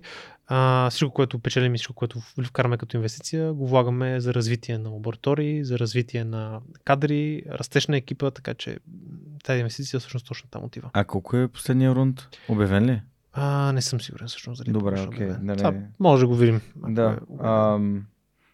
Просто ми беше интересно. Всъщност ти каза, че в тези 4 големи държави отваряте, нали, имате офиси вече отворени, ще отваряте ли още? Да, имаме планове все още. Може ли кажеш къде? Ами ние вече имаме всъщност малък офис в Щатите, който със сигурност ще развием, понеже в Щатите са може би 60-70% от клиентите ни. Какво бихте търсили в човек, който да се включи в този офис? Някой, който живее на място, знае ли български? Не. Няма такова изискане. В компанията като цяло основният език е английски. Имаме доста хора, които не знаят български в компанията вече. Това, което бихме търсили, е човек, който наистина да е запознат с сектори, да е запознат с средата там, понеже има доста компании в щатите, има доста големи програми. Ние вече работим с много от тях, включително на NASA, но като цяло има още много, в които биха могли да се включим и да развием. Тук съм си записал, Вики, да те питам за някои от интересните мисии. Разкажи ми за Падре, Толиман и Copernicus Contributing Missions. Да. Това са 3 доста различни мисии с различни клиенти, различен тип работа. Може би най-така лесната за обяснение е Copernicus мисиите. Всъщност това са 2 сателита, които се казват Балкан 1 и 2. И те са първите 2 сателита от констелация, която ние имаме запланирана, в която в зависимост от общия, нали, брой на клиентите може да достигне стотици сателити.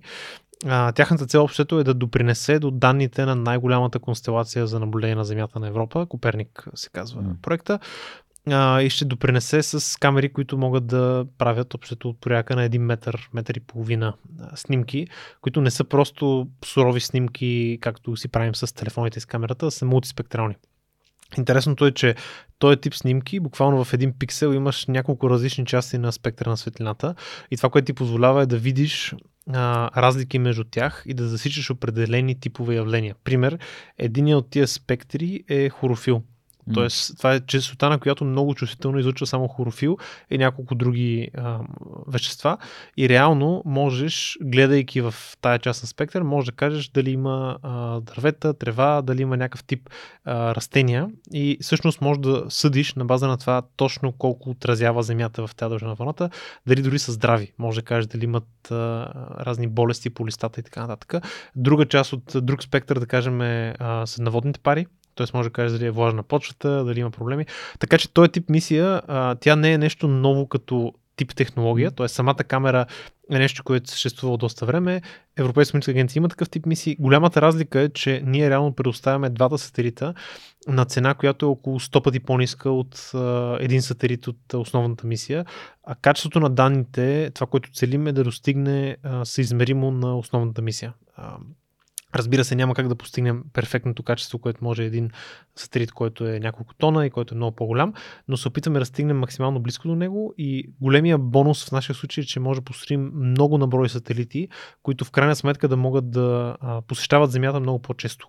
Пример за това е, че големите сателити от Коперник мисията само веднъж на седмица снимат определена зона. Тоест, ако искате да засичате, да кажем, пожар, не е много добре, защото веднъж на седмица и толкова няма облаци. Означава, че ако пожара се случи във вторник, вие сте снимали в понеделник, ще изгоряло всичко до следващия понеделник, в който снимате. В нашия случай само с два сателита ще може да смъкнем това на около 4 дни. Целта ни дългосрочно е да го смъкнем до минути. Не до дни или часове, а до минути с по-големия брой сателити. Това е първата мисия Коперник Contributing. Толиман е една много интересна мисия, която ми е на мен доста на сърце. Тя буквално е, Райчо я описваш няколко пъти като мини Хъбъл. Доста по-мини от Хъбъл, но е много предизвикателна от гледна точка на насочване. Всъщност тя е астрометрична мисия. Ще гледаме към най-близката звезда отвъд Слънчевата система, т.е. най-близката друга звезда от Слънцето. И трябва да я гледаме много-много прецизно, защото ще засичаме малки нейни мърдания заради планета около нея. Знаем, че има планети около тази звезда, около Алфа Кентавър всъщност. Това, което целим е да измерим много точно орбитата на тая планета, тъй като всъщност клиента ни за съответната мисия, Breakthrough Initiatives, в партньорство с университета в Сидни, те целят някой ден да изстрелят много-много малка сонда, която да се движи ужасно бързо до тази най-близка друга звезда и за целта им трябва много прецизно измерване на орбитата на планетата, което е голямо предизвикателство. Само за пример, за да си представите горе-долу какво гледаме, ако Слънцето, ако беше голямо колкото една монета от 50 стотинки, горе-долу, 1 см диаметър, ако това беше Слънцето, най-близката друга звезда е горе-долу в Бургас, ако ние сме в София, т.е. на около 300 км. И тази звезда, тя самата е с размер около 5 мм и ние гледаме движение от порядъка на 1 мм. На този мащаб просто. Тоест, строим телескоп, който от София да гледа в Бургас нещо с размер 5 мм, как се движи 1 мм. Горе-долу това е точността, която ни трябва. И третата мисия, Падре, тя е доста по-близо, тя също е много научна. Тя е с Бъркли, университета в Бъркли. И целта и всъщност е да направим нов тип Solar Orbiter, подобен на доста различен като обща конструкция, но със сходна идея като Паркър, сондата, която може би сте чули, доста по-малък като размер, доста по-малък като бюджет, но целта е всъщност да изследва как се случват определен тип слънчеви изригвания, така наречените отделяния на коронална маса, при която много голямо количество заредени частици с голяма скорост се изхвърлят от Слънцето и могат да водят до какви не събития, включително пагубни за Земята. И се опитваме да ги предсказваме все по-точно, за да може да се защитим от тях, така да се каже. Вау, много яко. Ти ми каза вече, че ноември предстои изстрелването на 6 нови сателита, да, и че 2025 в началото ще изстрелвате... 2025 към средата имаме няколко сателита, които ние самите изстрелваме. Yeah. Два сателита имаме към средата. Края имаме един доста по-голям, който изстрелваме, но междувременно наши клиенти продължават да изстрелват. Нали, тази година сме доставили може би около 40 сателита вече на клиенти. Супер. Очакваме да станат 50 до края на годината, като тези сателити в следващата една година повечето от тях ще бъдат изстреляни. Това е... Вау, аз съм всеки път, в който си говоря с някой, може би трябва тук регулярно да има след космически предизвикателства да ми гостува някой от EnduroSat да ми разказва за това как за една година се правят някакви още по-големи и още по-големи неща. Ти обясни защо. Добре, да направим едно малко обобщение за EnduroSat. Това е мисия, това е компания, която е започната преди 8 години. Обаче преди нея има едни 5 години, в които космически предизвикателства са обучавали младежи като теб, практически на и не само теоретично, основно практически, и голяма част от хората, които са част от EnduroSat в момента, тези над 130 човека, са минали през космически предизвикателства, но не само. Това е едномесечна програма, в която тип лагер моите кадети между 16 и 27 се събират, за да работят по тези задачи, и знам, че сега през ноември ще направите кандидатстване за новата програма, за новата година. Да. Може ли да скажеш малко по-често? Ами, както всяка година, фокусът ще е върху практика. Както всяка година ще има доста изненади, смисъл ще има нови неща, сигурност. Очакваме тази година отново да имаме 2 или 3 предизвикателства, като поне едното от тях ще е с много силен фокус върху хардуера. Това, което мога да кажа по-скоро, е като общ призив. Като отворим формата, ще разберете основните детайли. Винаги нещата се доизкусоряват и доизчистват във времето, понеже с този брой хора от цял свят, които участват, просто няма как в момента. Колко хора кандидатстват? Обикновено са няколко стотин, между 100 и 200. Типично са тези. За 30 места? Да, до около 30 места. До около 6. Да, горе-долу. Като дори от тези 30 не винаги всички завършват. Между другото, броя 30 не е изобщо фиксиран. Тази година, да кажем, имахме 23-ма. Просто толкова избрахме, толкова счетохме за смислени кадри, които искаме да развиваме. Не, че останалите не са смислени, няма да се развиват, просто това са тези, които видяхме в тях потенциала, нали, да са готови за нас. Като цяло това е голямата разлика между програмата и доста други, че, да кажем, тази година са завършили, може би, от тези 23, 10 или 11, под половината завършиха. При нас няма някаква норма от минимум хора. Нямаме хикс човека ще завършат, другите няма. Всичко е до принос. Нали? Надявам се, някоя година 100% ще завършат, но дори никой да не завърши някоя година, няма да изкуствено да накараме някой да завърши, ако не се е справил. Така че това е голямата разлика. Може да очакват хората, които мислят да се включат, може да очакват да изпитат реалния живот на космически предприемач, на космически учен, инженер или бизнес девелопер, така да го наречем. Като цяло може да очакват доста интересно предизвикателство, което трябва да решат като екип. Могат да са сигурни, че сами няма да се справят. Тоест, каквато и да им е сферата на експертиза, няма да успеят да завършат това, което имаме и сме им подготвили като предизвикателства. И може би най-важното нещо е да очакват възможност след това за реализация в EnduroSat и в други компании, понеже към днешна дата аз се радвам да видя, че и доста завършили наши кадети от миналите години, може би около 2000 човека са завършили до момента, от както е започна програмата.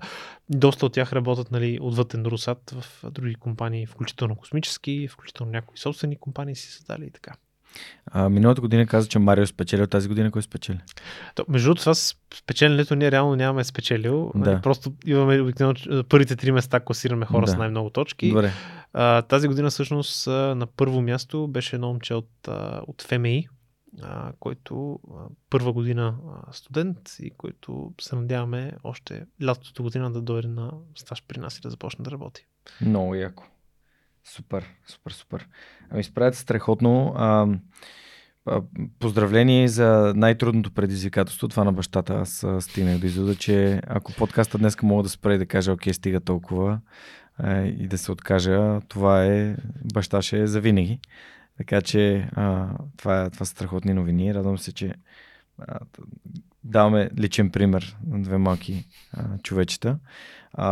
Имаш ли нещо, което искаш да завършиш, нещо да кажеш, да споделиш, преди ти задам последния въпрос, който да затворим нашето интервю?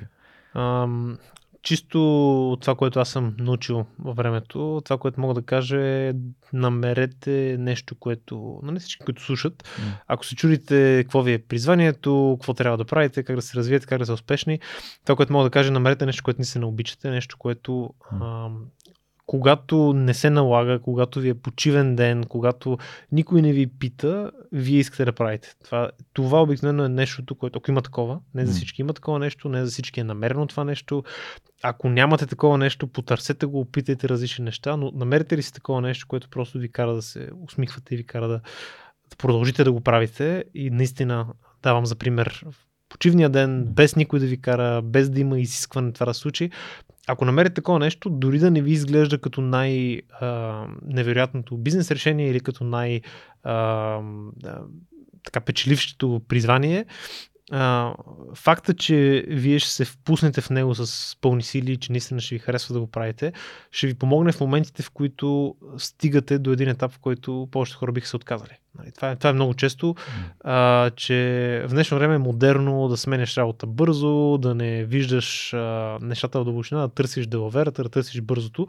Лошото е, че аз поне по моя опит, хора, които не са се задържали повече от 1-2 години на работа, просто за мен това са хора, които не са видяли истински дълбок проект, не са имали допир да завършат нещо до края и да видят как се случва.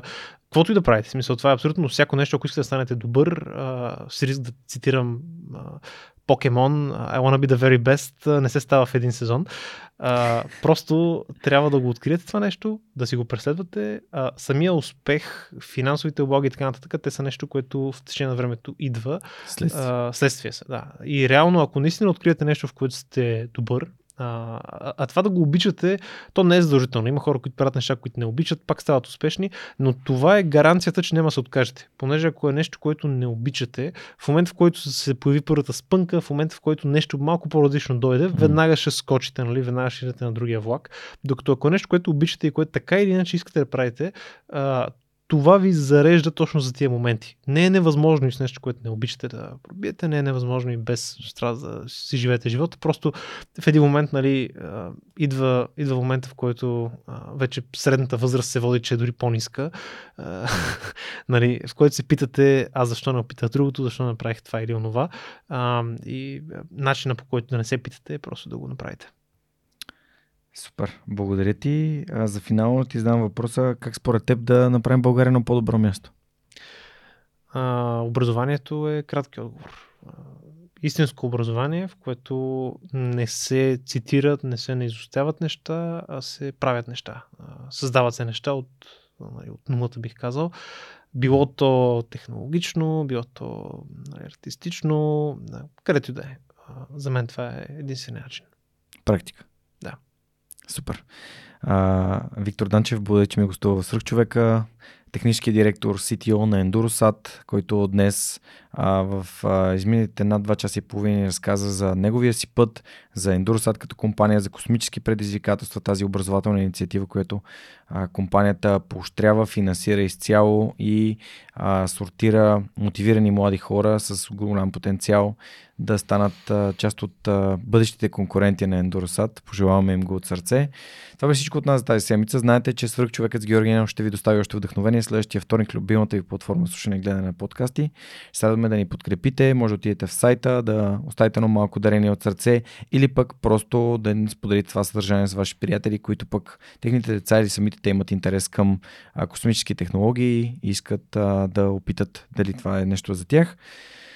Благодаря ви, че бяхме отново заедно и ще се видим следващия вторник, когато Свръхчовекът с Георги Ненов ще разказва истории, които вдъхновяват. Чао, чао!